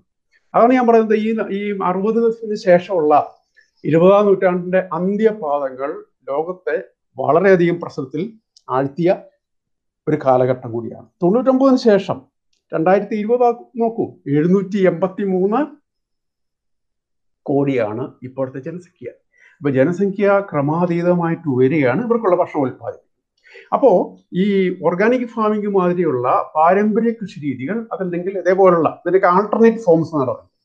ഈ ആൾട്ടർനേറ്റ് ഫോംസ് എന്ന് പറയുന്നത് നമ്മൾ മനസ്സിലാക്കേണ്ട ഈ ആധുനിക കൃഷിക്ക് മുമ്പുണ്ടായിരുന്ന ഒരുതരം കൃഷി രീതികളുമായിട്ട് സാമ്യമുള്ള സംഗതികളാണ് ഈ ആൾട്ടർനേറ്റ്. നമ്മൾ ഈ പോസ്റ്റ് മോഡേൺ ചിന്താഗതി എന്നൊക്കെ പറയുന്ന പോലെ, മോഡേണിസത്തിന് ശേഷം എന്താണെന്ന് ചോദിച്ചാൽ തിരിച്ചുപോക്ക് എന്നുള്ള മട്ടിലാണ് ഈ പോസ്റ്റ് മോഡേണിസം പറയുന്നത്. ഏതാണ്ട് അതേപോലുള്ള ഒരു ചിന്താധാരയുടെ ഭാഗമായിട്ടാണ് ഈ ആൾട്ടർനേറ്റ് ഫോംസ് ഇവിടെ വരുന്നത്. നമ്മൾ മനസ്സിലാക്കേണ്ട കാര്യം, ഈ ഓർഗാനിക് ഫാമിങ്ങിന്റെ കാരിയിങ് കപ്പാസിറ്റി ആധുനിക കൃഷിയേക്കാൾ വളരെ കുറവാണ് എന്നുള്ളതാണ്. അപ്പോ ഒരു പക്ഷേ അപ്പൊ ധാരാളം പഠനങ്ങൾ ആദ്യകാലത്തൊക്കെ ഈ ആൾട്ടർനേറ്റ് ഫോംസ് ഓഫ് അഗ്രികൾച്ചർ വന്ന സമയത്ത് പഠനങ്ങളൊന്നും ഉണ്ടായിരുന്നില്ല. ഇപ്പോ നേച്ചർ മാതിരിയുള്ള ആഗോള ജേണലുകളിൽ ധാരാളം പഠനങ്ങൾ ഇപ്പോൾ വരുന്നുണ്ട്. അതായത് ജൈവ കൃഷിയിലേക്ക് പോയി കഴിഞ്ഞാൽ ഒരു 25-30% വിളവ് കുറവായിരിക്കും എന്ന്. കാരണം നമ്മൾ അതിലേക്ക് ഹരമായ ഇൻപുട്സ് ഒന്നും കൊടുക്കുന്നില്ല. ഏതാണ്ട് പഴയ നമ്മുടെ പാരമ്പര്യ കൃഷിയുമായിട്ട് ബന്ധപ്പെട്ട കാര്യങ്ങളൊക്കെയാണ് അതിൽ ചെയ്യുന്നത്. അപ്പൊ സ്വാഭാവികമായിട്ടും നമുക്ക് ഈ വിളവുകുറവ് നമ്മൾ പ്രതീക്ഷിക്കണം. അതാണ് ഈ ഓർഗാനിക് ഫാമിംഗ്, പ്രകൃതി കൃഷി, പലേക്കർ ഫാമിംഗ് എന്നൊക്കെ പറയുന്ന കൃഷിയിൽ നമ്മൾ കണ്ടുകൊണ്ടിരിക്കുന്നത്. ഇത് കർഷകർ ഇത് രണ്ടും കമ്പയർ ചെയ്ത് കൃഷി ചെയ്യുന്നവർ കൃത്യമായിട്ട് അറിയാം. അവർക്കറിയാവുന്ന ചിലർ ഈ പൊതുബോധം ഇങ്ങനെയായിട്ട് ചിലപ്പോൾ അവർ മുമ്പോട്ട് ഒന്നും പറയുന്നുണ്ടാവില്ല എന്നുള്ളൂ. കൃത്യമായിട്ട് ഇപ്പൊ ഞാൻ പലപ്പോഴും എന്നോട് ചോദിക്കുന്നവർ പറയുന്ന കാര്യം, നിങ്ങൾ കൃത്യമായിട്ട് ആധുനിക കൃഷി രീതികൾ ചെയ്തു നോക്കൂ, അതോടൊപ്പം തന്നെ സൈഡ് ബൈ സൈഡായിട്ട് നിങ്ങൾ ഈ പറയുന്ന ഓർഗാനിക്കോ പലേക്കുറോ ചെയ്തു നോക്കൂ, എന്നിട്ട് അതിന്റെ വിളവ് കമ്പയർ ചെയ്യൂ എന്നാണ് പറയാറ്. അപ്പോൾ സത്യത്തിൽ നമുക്ക് ഇതേപോലുള്ള ആൾട്ടർനേറ്റീവ് ഫോംസുമായിട്ട് മുമ്പോട്ട് പോയാലുള്ള അപകടം, മുമ്പോട്ട് പോകുന്നതുകൊണ്ട് കുഴപ്പമൊന്നുമില്ല, അങ്ങനെ ചെയ്യാൻ പറ്റുന്നവർക്ക് വേണമെങ്കിൽ അങ്ങനെ ചെയ്യാം. പക്ഷെ അപകടം എന്താണെന്ന് വെച്ച് കഴിഞ്ഞാൽ രാജ്യം മൊത്തം എടുത്തു കഴിഞ്ഞാൽ അല്ലെങ്കിൽ ലോകം മൊത്തം എടുത്തു കഴിഞ്ഞാൽ നമ്മുടെ ഭക്ഷ്യസുരക്ഷ തകരാറിലാകും എന്നുള്ളതാണ്. കാരണം നമുക്കിത് സ്റ്റാറ്റിക് ആയിട്ട് നടത്താൻ പറ്റില്ല. ഞാൻ നേരത്തെ പറഞ്ഞ വഴി ഇന്ത്യക്ക് 298 ദശലക്ഷം ടണ്ണാണ് ഈ വർഷം കിട്ടിയതെങ്കിൽ 2% വർധനവ് കൂടി അടുത്ത വർഷം കിട്ടണം. അങ്ങനെ കിട്ടുന്ന തരത്തിലുള്ള കൃഷി രൂപങ്ങൾ, കൃഷി രീതികൾ മാത്രമേ നമുക്ക് അംഗീകരിക്കാൻ പറ്റുള്ളൂ. അപ്പോ ഈ ആധുനിക കൃഷി രീതികൾക്ക് ചില കുഴപ്പങ്ങൾ എന്ന് പറഞ്ഞാൽ അത് കൃഷിയുടെ രീതിയുടെ കുഴപ്പങ്ങളല്ല, അത് നടപ്പിലാക്കുന്നതിന്റെ കുഴപ്പങ്ങളാണ്. നടപ്പിലാക്കുന്നതിലെ കുഴപ്പങ്ങൾ നമുക്ക് പരിഹരിക്കാൻ സാധിച്ചു കഴിഞ്ഞാൽ ഈ ആധുനിക കൃഷികളുമായിട്ട് നമുക്ക് മുമ്പോട്ട് പോകാൻ പറ്റും. അങ്ങനെയാണ് നമ്മൾ ഈ പറയുന്ന ഗുഡ് അഗ്രികൾച്ചറൽ പ്രാക്ടീസസ്, ഉത്തമ കാർഷിക രീതികൾ ഒക്കെ നമ്മൾ മുമ്പോട്ട് വെക്കുന്നത്. ഉത്തമ കാർഷിക രീതികൾ സ്വീകരിച്ചാൽ അല്ലെങ്കിൽ സ്വീകരിക്കാൻ നിർബന്ധിച്ചാൽ അല്ലെങ്കിൽ കർഷകർ സ്വീകരിക്കണം എന്ന് നിർബന്ധം പിടിച്ചു കഴിഞ്ഞാൽ ഈ കൃഷിയുമായിട്ട് ബന്ധപ്പെട്ട പല പ്രശ്നങ്ങളെയും നമുക്ക് ഇല്ലായ്മ ചെയ്യാൻ സാധിക്കും അല്ലെങ്കിൽ ഓവർകം ചെയ്യാൻ സാധിക്കും എന്നാണ് എൻ്റെ അഭിപ്രായം. ഇതിനോടനുബന്ധമായിട്ട് ഒരു ചോദ്യം ചോദിക്കുക. ഇപ്പൊ സാറ് കഴിഞ്ഞ 2 ഉത്തരങ്ങളിലും വർദ്ധിച്ചു വരുന്ന ജനസംഖ്യയെ കുറിച്ച് പരാമർശിച്ചല്ലോ. അപ്പോൾ ഇത് പ്രധാനമായിട്ടും 3-4 ലോക രാജ്യങ്ങളുടെ ഒരു പ്രശ്നമാണ്. ജനസംഖ്യാ നിയന്ത്രണത്തില് ഫസ്റ്റ് വേൾഡ് ഒരു പക്ഷേ കുറച്ചൊക്കെ ഒരു നിയന്ത്രണം നേടിയിട്ടുണ്ട്. അതേസമയം ഈ പരമ്പരാഗത കൃഷി രീതികളിലേക്ക് തിരിച്ചുപോക്ക് എന്ന് പറഞ്ഞ ഒരു ചിന്താഗതി വളരെ സ്ട്രോങ് ആയിട്ട് നിലനിൽക്കുന്നതും ഈ 3-4 ലോക രാജ്യങ്ങളിലാണ് എന്നുള്ളതും ഉണ്ട്. അങ്ങനെ വരുമ്പോ ഈ പഠനങ്ങളുടെ അഭാവം, നയങ്ങളുടെ കുറവ്, അതായത് ഒരു സർക്കാരിന്റെ പ്രഖ്യാപിത നയങ്ങൾ അല്ലെങ്കിൽ സർക്കാരുകളുടെ പോളിസി ഡയറക്റ്റീവ്സ് ഇല്ലാത്തതും ഇത്തരത്തില് വളരെ ഓർഗനൈസ്ഡ് അല്ലാത്ത രീതിയിൽ പരമ്പരാഗത കൃഷി രീതികളിലേക്ക് പോകുന്നതിന് കർഷകരെ പ്രേരിപ്പിക്കുന്നുണ്ടോ? അതായത് അവർ കാണുന്ന ഒരുപാട് അൺനോൺസിനെ എങ്ങനെ കൗണ്ടർ ചെയ്യും എന്നുള്ള ഒരു രീതിയിൽ അവരൊരു പക്ഷെ പരമ്പരാഗത രീതിയിലേക്ക് പോകുന്നുണ്ടോ? അപ്പൊ അങ്ങനെ വരികയാണെങ്കിൽ മൊത്തത്തിൽ 3-4 ലോക രാജ്യങ്ങളുടെ ഭക്ഷ്യസുരക്ഷ എന്നതിന് ഇതൊരു വെല്ലുവിളിയാകുന്നതായിട്ട് കാണുന്നുണ്ടോ? അല്ല, ഞാൻ ഉദാഹരണത്തിന് കേരളത്തിന്റെ കാര്യം മാത്രം പറയാം കേട്ടോ. കേരളത്തില് നമുക്കറിയാം ഏതാണ്ട് 3.5 കോടി ജനങ്ങളുണ്ട്. അപ്പൊ ഈ 3.5 കോടി ജനങ്ങൾക്ക് ആകെ വേണ്ട ഭക്ഷ്യധാന്യങ്ങൾ നമുക്ക് കണക്കൂട്ടി പറയാം. ഒരു വ്യക്തിക്ക് വേണ്ട ഒരു ദിവസം 460 gram ഭക്ഷ്യധാന്യം വേണമെന്നാണ് കണക്കാക്കുന്നത്. അപ്പൊ അങ്ങനെ കണക്കൂട്ടി കഴിഞ്ഞാൽ ഏതാണ്ട് 56 ലക്ഷം ടൺ ഭക്ഷ്യധാന്യങ്ങൾ കേരളത്തിന് വേണം. 56 ലക്ഷം. അപ്പൊ ഈ 56 എന്നുള്ളത് വേണമെങ്കിൽ നമുക്ക് കുറച്ച് കുറയ്ക്കാം. കാരണം നമ്മൾ മരച്ചീനി കൂടി ഉത്പാദിപ്പിക്കുന്നുണ്ട് എന്നുള്ളതുകൊണ്ട് നമുക്ക് വേണമെങ്കിൽ ഒരു 10 ലക്ഷം ടണ്ണോളം നമുക്ക് ഈ ഭക്ഷ്യധാന്യത്തിൽ കുറവ് വരുത്താം. എന്നാൽ തന്നെ നമുക്കൊരു 40-50 ലക്ഷം ടൺ ഭക്ഷ്യധാന്യം ഒരു വർഷം വേണ്ടി വരും. അതേസമയം ഉൽപാദനമോ 6 ലക്ഷം ടണ്ണിൽ താഴെയാണ്. അപ്പോൾ ഈ ഗ്യാപ്പ് ഏതാണ്ട് 30-35 ലക്ഷം ടൺ ഭക്ഷ്യധാന്യം നമുക്ക് എവിടെ നിന്നാണ് കിട്ടുന്നത്? നമ്മുടെ ഉൽപ്പാദിപ്പിച്ചുകൊണ്ടല്ല, നമുക്ക് വടക്കേ ഇന്ത്യയിൽ നിന്നാണ്, പഞ്ചാബിൽ നിന്നാണ്, ഹരിയാനയിൽ നിന്നാണ്, അല്ലെങ്കിൽ പടിഞ്ഞാറൻ ഉത്തർപ്രദേശ്. അവരുടെ ജനങ്ങൾക്ക് വേണ്ടി ഉണ്ടാക്കുന്ന ഭക്ഷ്യധാന്യങ്ങൾ ഇപ്പോൾ നമ്മുടെ കർഷക സംരംഭങ്ങൾ നമ്മൾ കാണുകയില്ലേ? അവർക്ക് ആവശ്യമുള്ളതിൽ കൂടുതൽ എത്രയോ ഇരട്ടി ഭക്ഷ്യധാന്യങ്ങളാണ് അവിടെ ഉണ്ടാക്കുന്നത്. ആ ഭക്ഷ്യധാന്യങ്ങൾ കഴിച്ചുകൊണ്ടാണ് നമ്മളിവിടെ പരമ്പരാഗത കൃഷി രീതികളെ കുറിച്ച് നമ്മളിവിടെ സ്വപ്നം കാണുന്നതും വർത്തമാനം പറയുന്നതും നമ്മൾ ആലോചിക്കണം. നമ്മൾ സ്വയം ഉണ്ടാക്കിയിട്ടുണ്ട് അല്ല, നമുക്ക് സ്വയം ഉണ്ടാക്കുക എന്നുള്ളത് അല്ലെങ്കിൽ കേരളത്തിൽ ഭക്ഷ്യധാന്യങ്ങൾ ഉണ്ടാക്കുക എന്നുള്ളത് നമ്മളൊരു കർത്തവ്യമായിട്ട് ഏറ്റെടുക്കുന്നില്ല. അങ്ങനെ എടുത്തുകൊണ്ട് നമ്മൾ ചെയ്യേണ്ടത് എന്താണ്? ഈ പരമ്പരാഗത രീതികളെ കുറിച്ച് പറയുമ്പോൾ തീർച്ചയായിട്ടും അങ്ങനെ ഒരു ഹെക്ടറിന് സാധാരണ ആധുനിക കൃഷി രീതികളിൽ നമുക്കൊരു പഞ്ചാബുകാരന് 6 ടൺ മുതൽ 8 ടൺ വരെ അയാൾ നെൽകൃഷിയിൽ ഉണ്ടാക്കുന്നുണ്ട്. അത്രയും നമ്മൾ പരമ്പരാഗതയിൽ ഉണ്ടാക്കി കാണിച്ചു കൊടുക്കണം. അങ്ങനെ കാണിച്ചു കൊടുത്തിട്ട് നമ്മൾ പറയണം. അതല്ലാതെ ഇവിടെ ഒരു ഹെക്ടറിന് 2 ടൺ 1.5 ടൺ ഒക്കെ ചെയ്തിട്ട് നമ്മൾ അതിനെക്കുറിച്ച് പ്രസംഗിച്ചിട്ട് കാര്യമില്ല. കാരണം നമ്മുടെ മുമ്പിലുള്ള ഏറ്റവും വലിയ പ്രശ്നം എന്നുള്ളത് ഈ പക്ഷി സുരക്ഷ തന്നെയാണ്. അപ്പോൾ നമ്മൾ പറയുമ്പോൾ ഇതിനൊരു എന്താണ് പറയുക, ഇതിനൊരു ഇതൊന്നും ഉണ്ടാകുന്നുണ്ട്. അതുപോലെ തന്നെ നമ്മുടെ മറ്റു സാധനങ്ങൾ, നമ്മുടെ ഉള്ളി, മറ്റേ തക്കാളി, പൊട്ടറ്റോ, ഇതൊക്കെ നമ്മൾ നിത്യമായിട്ട് ഉപയോഗിക്കുന്ന സാധനങ്ങളാണ്. ഇതൊന്നും ഈ പറഞ്ഞ മാതിരി ജൈവ രീതിയിലൊക്കെയാണ് കൃഷി ചെയ്ത സാധനങ്ങളാണ് നമ്മൾ മാർക്കറ്റ് വരുന്നത് ഞാൻ കരുതുന്നില്ല. ഇതൊക്കെ ആധുനിക കൃഷി രീതികൾ ഉപയോഗിച്ചുകൊണ്ട് തന്നെ ഉണ്ടാക്കുന്ന സാധനങ്ങളാണ്. സവോള, ഉരുളക്കിഴങ്ങ്, അതുപോലെ തന്നെ നമ്മുടെ മുളക്, നമ്മുടെ അടുക്കളയിൽ ഉപയോഗിക്കുന്ന സാധനങ്ങളാണ് മുളക്, മല്ലി, ഇങ്ങനെയൊക്കെ പറയുന്ന സാധനങ്ങളൊക്കെ തന്നെ ഇതെല്ലാം നമുക്ക് പുറത്തുള്ളവരുണ്ടാക്കുന്നത്. നമ്മുടെ ഇവിടെ ആകെ കൂടി ഉണ്ടാക്കുന്നത് കുറച്ച് പച്ചക്കറികൾ. അപ്പൊ പച്ചക്കറികളെ സംബന്ധിച്ചോളം നമുക്കത് ആ ഒരു പരീക്ഷണമൊക്കെ നമുക്ക് ആകാം. കാരണം അത് പച്ചക്കറികൾ നമ്മുടെ പ്രധാനപ്പെട്ട ഒരു സ്റ്റേപ്പിൾ ഫുഡല്ല, നമ്മളൊരു പ്രൊട്ടക്റ്റീവ് ഫുഡ് എന്നുള്ള രീതിയിൽ ഉപയോഗിക്കുന്നുള്ളൂ. അത്രയും കൃഷി രീതിയിൽ ഉപയോഗിക്കും. തീർച്ചയായിട്ടും നമുക്ക് കുറച്ചുകൂടി സുരക്ഷിതമായ രീതികളൊക്കെ ചെയ്യാം. കാരണം കീടനാശിനികളുടെ അളവ് കുറയ്ക്കാം. അല്ലെങ്കിൽ കീടനാശിനികളുടെ അളവ് കുറയ്ക്കുക എന്ന് പറയുമ്പോൾ ഞാൻ നേരത്തെ ഗുഡ് അഗ്രികൾച്ചറൽ പ്രാക്ടീസിന്റെ കാര്യം പറഞ്ഞല്ലോ. ഗുഡ് അഗ്രികൾച്ചറൽ പ്രാക്ടീസസിൽ കീടനാശിനികളുടെ അളവ് അല്ലെങ്കിൽ കീടനാശിനി ഉപയോഗിക്കണം എന്ന് തന്നെ പറയുന്നില്ല. ആവശ്യമുണ്ടെങ്കിൽ നീഡ് ബേസ്ഡ് ആയിട്ടുള്ള കീടനാശിനി പ്രയോഗമേ ഉള്ളൂ അവിടെ. അതുപോലെ തന്നെ ഫെർട്ടിലൈസർ, നല്ല ഫലപുഷ്ടിയുള്ള പ്രദേശമാണെങ്കിൽ നമ്മൾ എന്താണ് ഫെർട്ടിലൈസർ ഉപയോഗിക്കുന്നത്? ഫലപുഷ്ടി തന്നെ മതിയല്ലോ, നിലവിലുള്ള ഫലപുഷ്ടി തന്നെ മതി. അതിന് വേണമെങ്കിൽ നമുക്ക് മറ്റു പല സങ്കേതങ്ങൾ നമുക്ക് ഉപയോഗിക്കാം. നമുക്ക് ജൈവവളങ്ങൾ ഉപയോഗിക്കാം. ക്രോപ്പ് റൊട്ടേഷൻ, പയറിനെ നമ്മുടെ കൃഷി രീതികൾ നമുക്ക് ഉൾപ്പെടുത്താം.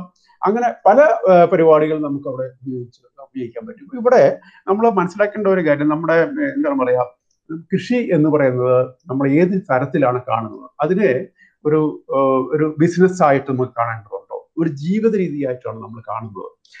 നമ്മൾ മനസ്സിലാക്കേണ്ടത് കൃഷി തുടങ്ങിയത് ജീവിത രീതിയായിട്ടാണ്. 1000 വർഷങ്ങൾക്ക് മുമ്പ് മനുഷ്യൻ കൃഷി തുടങ്ങുന്ന ഒരു ജീവിത രീതി, ഒരു വേ ഓഫ് ലൈഫ് എന്നുള്ള രീതിയിലാണ്. പക്ഷെ ഇപ്പോ നമ്മൾ കാണുന്നത് കൃഷിയെ മറ്റ് എല്ലാ തൊഴിലും പോലെ ഒരു തൊഴിലായിട്ടാണ്. അപ്പൊ കേരളത്തിൽ പക്ഷെ അതൊരു തൊഴിലായിട്ട് കാണുന്നവരുടെ എണ്ണം വളരെ കുറവാണ് എന്നുള്ളത് നമ്മൾ മനസ്സിലാക്കണം. പക്ഷെ പഞ്ചാബിൽ അതല്ല. പഞ്ചാബിൽ അവര് കൃഷി ഒരു തൊഴിലായിട്ടാണ് കാണുന്നത്. അതുകൊണ്ടാണ് അവർ ട്രാക്ടർ വാങ്ങുന്നതും കൃഷി വളരെ എന്താണ് പറയുക, ശാസ്ത്രീയ കൃഷി രീതികൾ ഉപയോഗിച്ചുകൊണ്ട് പരമാവധി ഉൽപാദനത്തിന് ശ്രമിക്കുന്നു. നമ്മുടെ ഇവിടെ ഒരു പരമാവധി ഒരു ഹോബി മാതിരിയാണ് നമ്മുടെ കൃഷിക്കാരെ കാണുന്നത്. ഇവിടെ കൃഷിയായിട്ട് കാണുന്നത് പ്രധാനമായിട്ടും റബ്ബർ പോലുള്ള കൃഷികളാണ്. റബ്ബർ അല്ലെങ്കിൽ തേയില, കാപ്പി, പിന്നെ കശുമാവ് എന്നൊക്കെ ജനങ്ങൾ പിന്മാറി തുടങ്ങിയെന്നാണ് ഞാൻ മനസ്സിലാക്കുന്നത്. അതുപോലുള്ള ചില വിളകൾ ഒക്കെ മാത്രമേ ഒരു തൊഴിലായിട്ട് കാണുന്നുള്ളൂ, വരുമാനം കിട്ടും എന്ന് ജനങ്ങൾ കാണുന്നുള്ളൂ. ഇവിടെ നെൽകൃഷി ചെയ്യുന്നവനോ അല്ലെങ്കിൽ മരച്ചീനി കൃഷി ചെയ്യുന്നവനോ ഒക്കെ ഒരു സൈഡ് ബിസിനസ് എന്നുള്ള തരത്തിൽ മാത്രമേ കൃഷി കാണുന്നുള്ളൂ. കേരളത്തിൽ പോലും കൃഷിയിൽ നിന്ന് വരുമാനം ആഗ്രഹിക്കുന്നവർ ഞാൻ നേരത്തെ പറഞ്ഞ മാതിരി ഈ പരമ്പരാഗത കൃഷികളിലേക്ക് പോകാൻ താല്പര്യപ്പെടുന്നവരല്ല. നമുക്ക് ഈ പറയുന്ന എന്താണ് പറയുക, ഒന്നുകിൽ ആശാന്റെ നെഞ്ചത്ത് അല്ലെങ്കിൽ കളറിക്ക് പുറത്ത് എന്നുള്ള പരിപാടിയല്ല നമുക്ക് വേണ്ടത്. എല്ലാവരും കളറിക്കുള്ളിൽ തന്നെ വേണം എന്ന് പറഞ്ഞു കഴിഞ്ഞാൽ ഇപ്പോ ആധുനിക രാഷ്ട്രങ്ങൾ, ഇപ്പോൾ യൂറോപ്പ് മാതിരിയുള്ള രാഷ്ട്രങ്ങളിലേക്ക് ഭക്ഷ്യോൽപ്പന്നങ്ങൾ കയറ്റുമതി ചെയ്യുന്നതിന് അവര് ഈ ഗ്യാപ്പ്, ഗ്ലോബൽ ഗ്യാപ്പ് മാതിരിയുള്ള സർട്ടിഫിക്കേഷൻ നിർബന്ധിതമാക്കിയിട്ടുണ്ട്. ഞാൻ ആവശ്യപ്പെടുന്നത് ഇന്ത്യയിലെ ഭക്ഷ്യധാന്യങ്ങൾക്കും global gap, global good agriculture practices ആണ് കർഷകർ ചെയ്യുന്നത് എന്ന് നിർബന്ധം പിടിക്കണം എന്നുള്ളതാണ്. അതായത് ശരിയായ രീതിയിൽ തെറ്റായ പ്രാക്ടീസസ് അല്ല കർഷകർ ചെയ്തത് എന്ന് ഉറപ്പുവരുത്തണം എന്നുള്ള രീതിയിലാണ്. നിർദ്ദേശിക്കുന്ന അളവിൽ മാത്രമേ കീടനാശിനികൾ ഉപയോഗിച്ചിട്ടുള്ളൂ, കളനാശിനികൾ ഉപയോഗിച്ചിട്ടുള്ളൂ, വളങ്ങൾ ഉപയോഗിച്ചിട്ടുള്ളൂ, സംസ്കരണ പ്രവർത്തനങ്ങളെല്ലാം വളരെ കുറ്റമറ്റതായിരിക്കണം. ഇങ്ങനെയൊക്കെ കൃഷി ചെയ്ത് കഴിഞ്ഞാൽ അത് നമ്മുടെ പരിസ്ഥിതിക്ക് ഇണങ്ങുന്നതായിരിക്കും, കാലാവസ്ഥാ മാറ്റത്തിന് വഴിവെക്കുന്നതായിരിക്കില്ല, കർഷകന് വരുമാനം കിട്ടുകയും ചെയ്യും. അതാണ് ഞാൻ പറയാൻ ശ്രമിച്ചുകൊണ്ടിരിക്കുന്നത്. ഒരു ചെറിയ കാര്യം കൂടി ചോദിക്കട്ടെ. ഇടയ്ക്ക് ചില വാദങ്ങൾ വരുന്നത് നമ്മുടെ ഭക്ഷണ രീതിയിൽ മാറ്റം വരുത്തണം, ഈ ധാന്യങ്ങളിൽ പ്രത്യേകിച്ച് നെല്ലിലുള്ള നമ്മുടെ അമിതമായ ഊന്നൽ കുറയ്ക്കണം, മറ്റ് കിഴങ്ങുകളിലേക്ക് അല്ലെങ്കിൽ മില്ലറ്റുകളിലേക്കൊക്കെ മാറണം, അങ്ങനെ ഒരു വാദവും ഈ കാലാവസ്ഥാ മാറ്റവും ഭക്ഷ്യസുരക്ഷയുമായി ബന്ധപ്പെട്ട് ചില സ്ഥലങ്ങളിൽ നിന്ന് ഉയർന്നു കേൾക്കുന്നുണ്ട്. താങ്കൾക്ക് അതിനോടുള്ളൊരു പ്രതികരണം അറിഞ്ഞാൽ കൊള്ളാം.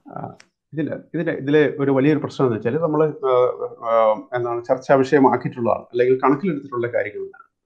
അപ്പോൾ ഈ മനുഷ്യൻ സസ്യാഹാരി ആയിരിക്കുന്നത് തന്നെയാണ് നല്ലത്, സംശയമില്ലാത്ത കാര്യമാണ്. പക്ഷേ നമ്മൾ ലോകം മുഴുവൻ കണ്ടുകൊണ്ടിരിക്കുന്നത് സസ്യാഹാരികൾ മാംസാഹാരികളാകുന്ന രീതിയാണ് കാണുന്നത്. ഇപ്പൊ ചൈനയിൽ തന്നെ, ചൈന ബുദ്ധമത വിശ്വാസികളുടെ ഒരു രാഷ്ട്രമാണല്ലോ.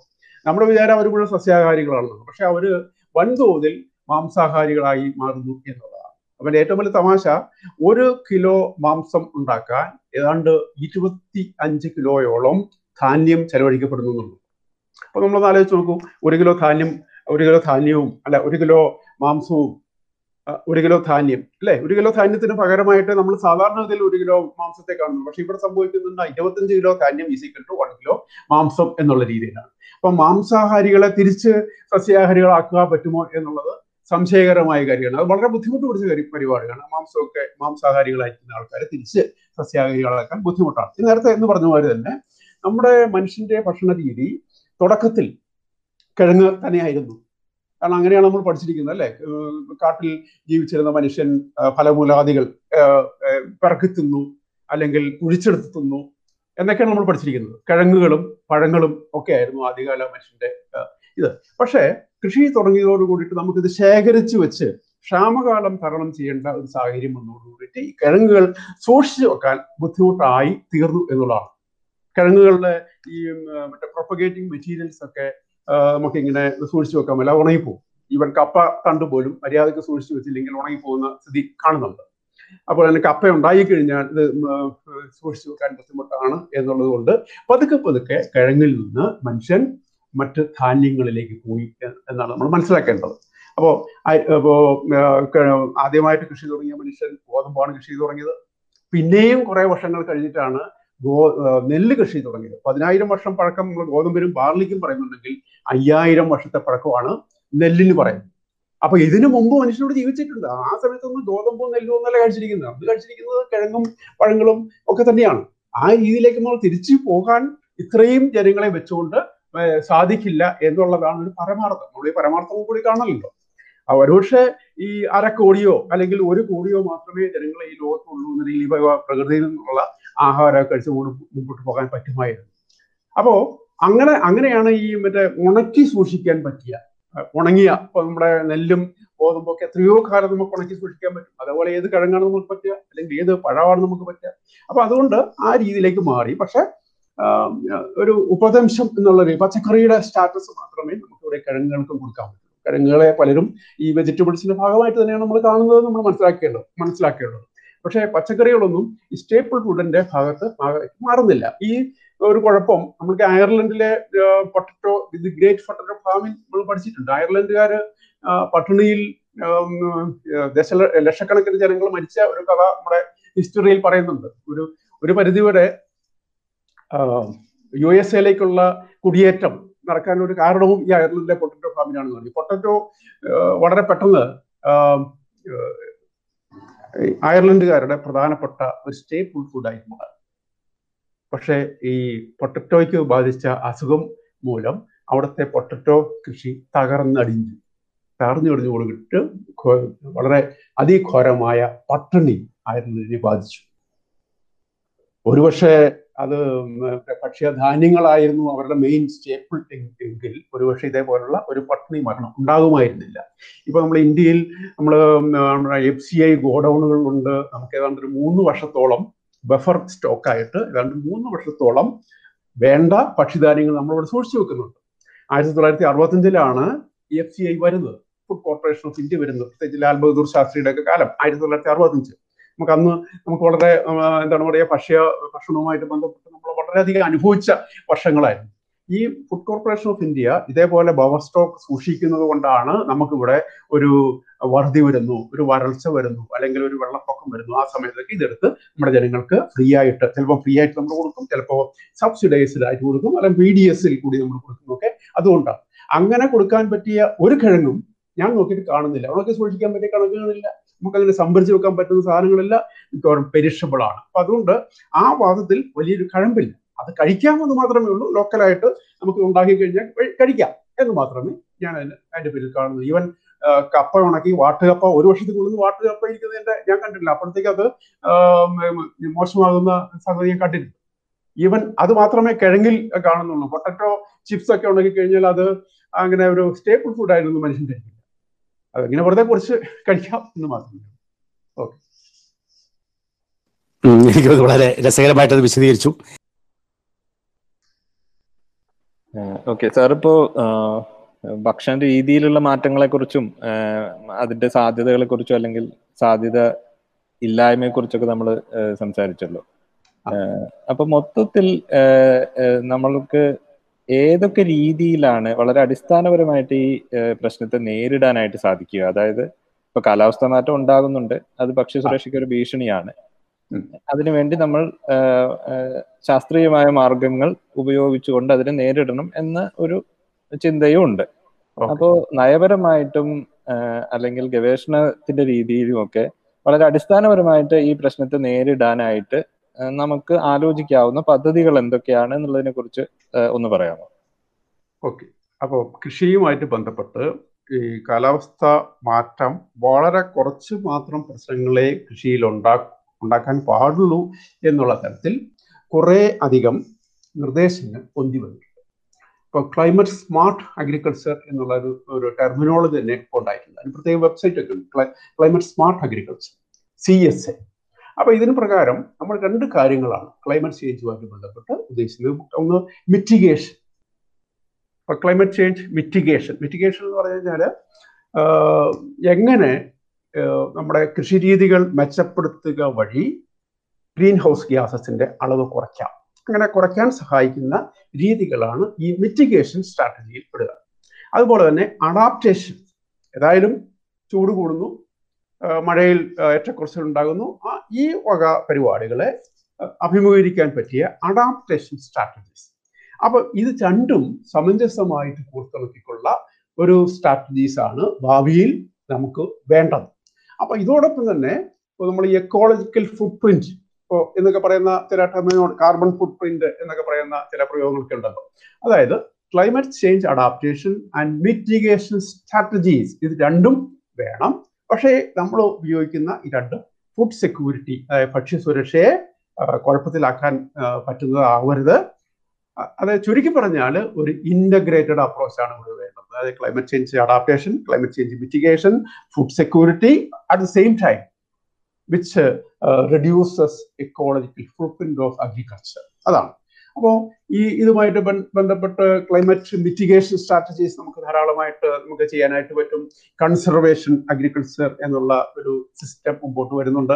കൺസർവേഷൻ എന്ന സംരക്ഷിതമായ കൃഷി എന്ന് വേണമെങ്കിൽ നമുക്ക് മലയാളത്തിൽ പറയാം.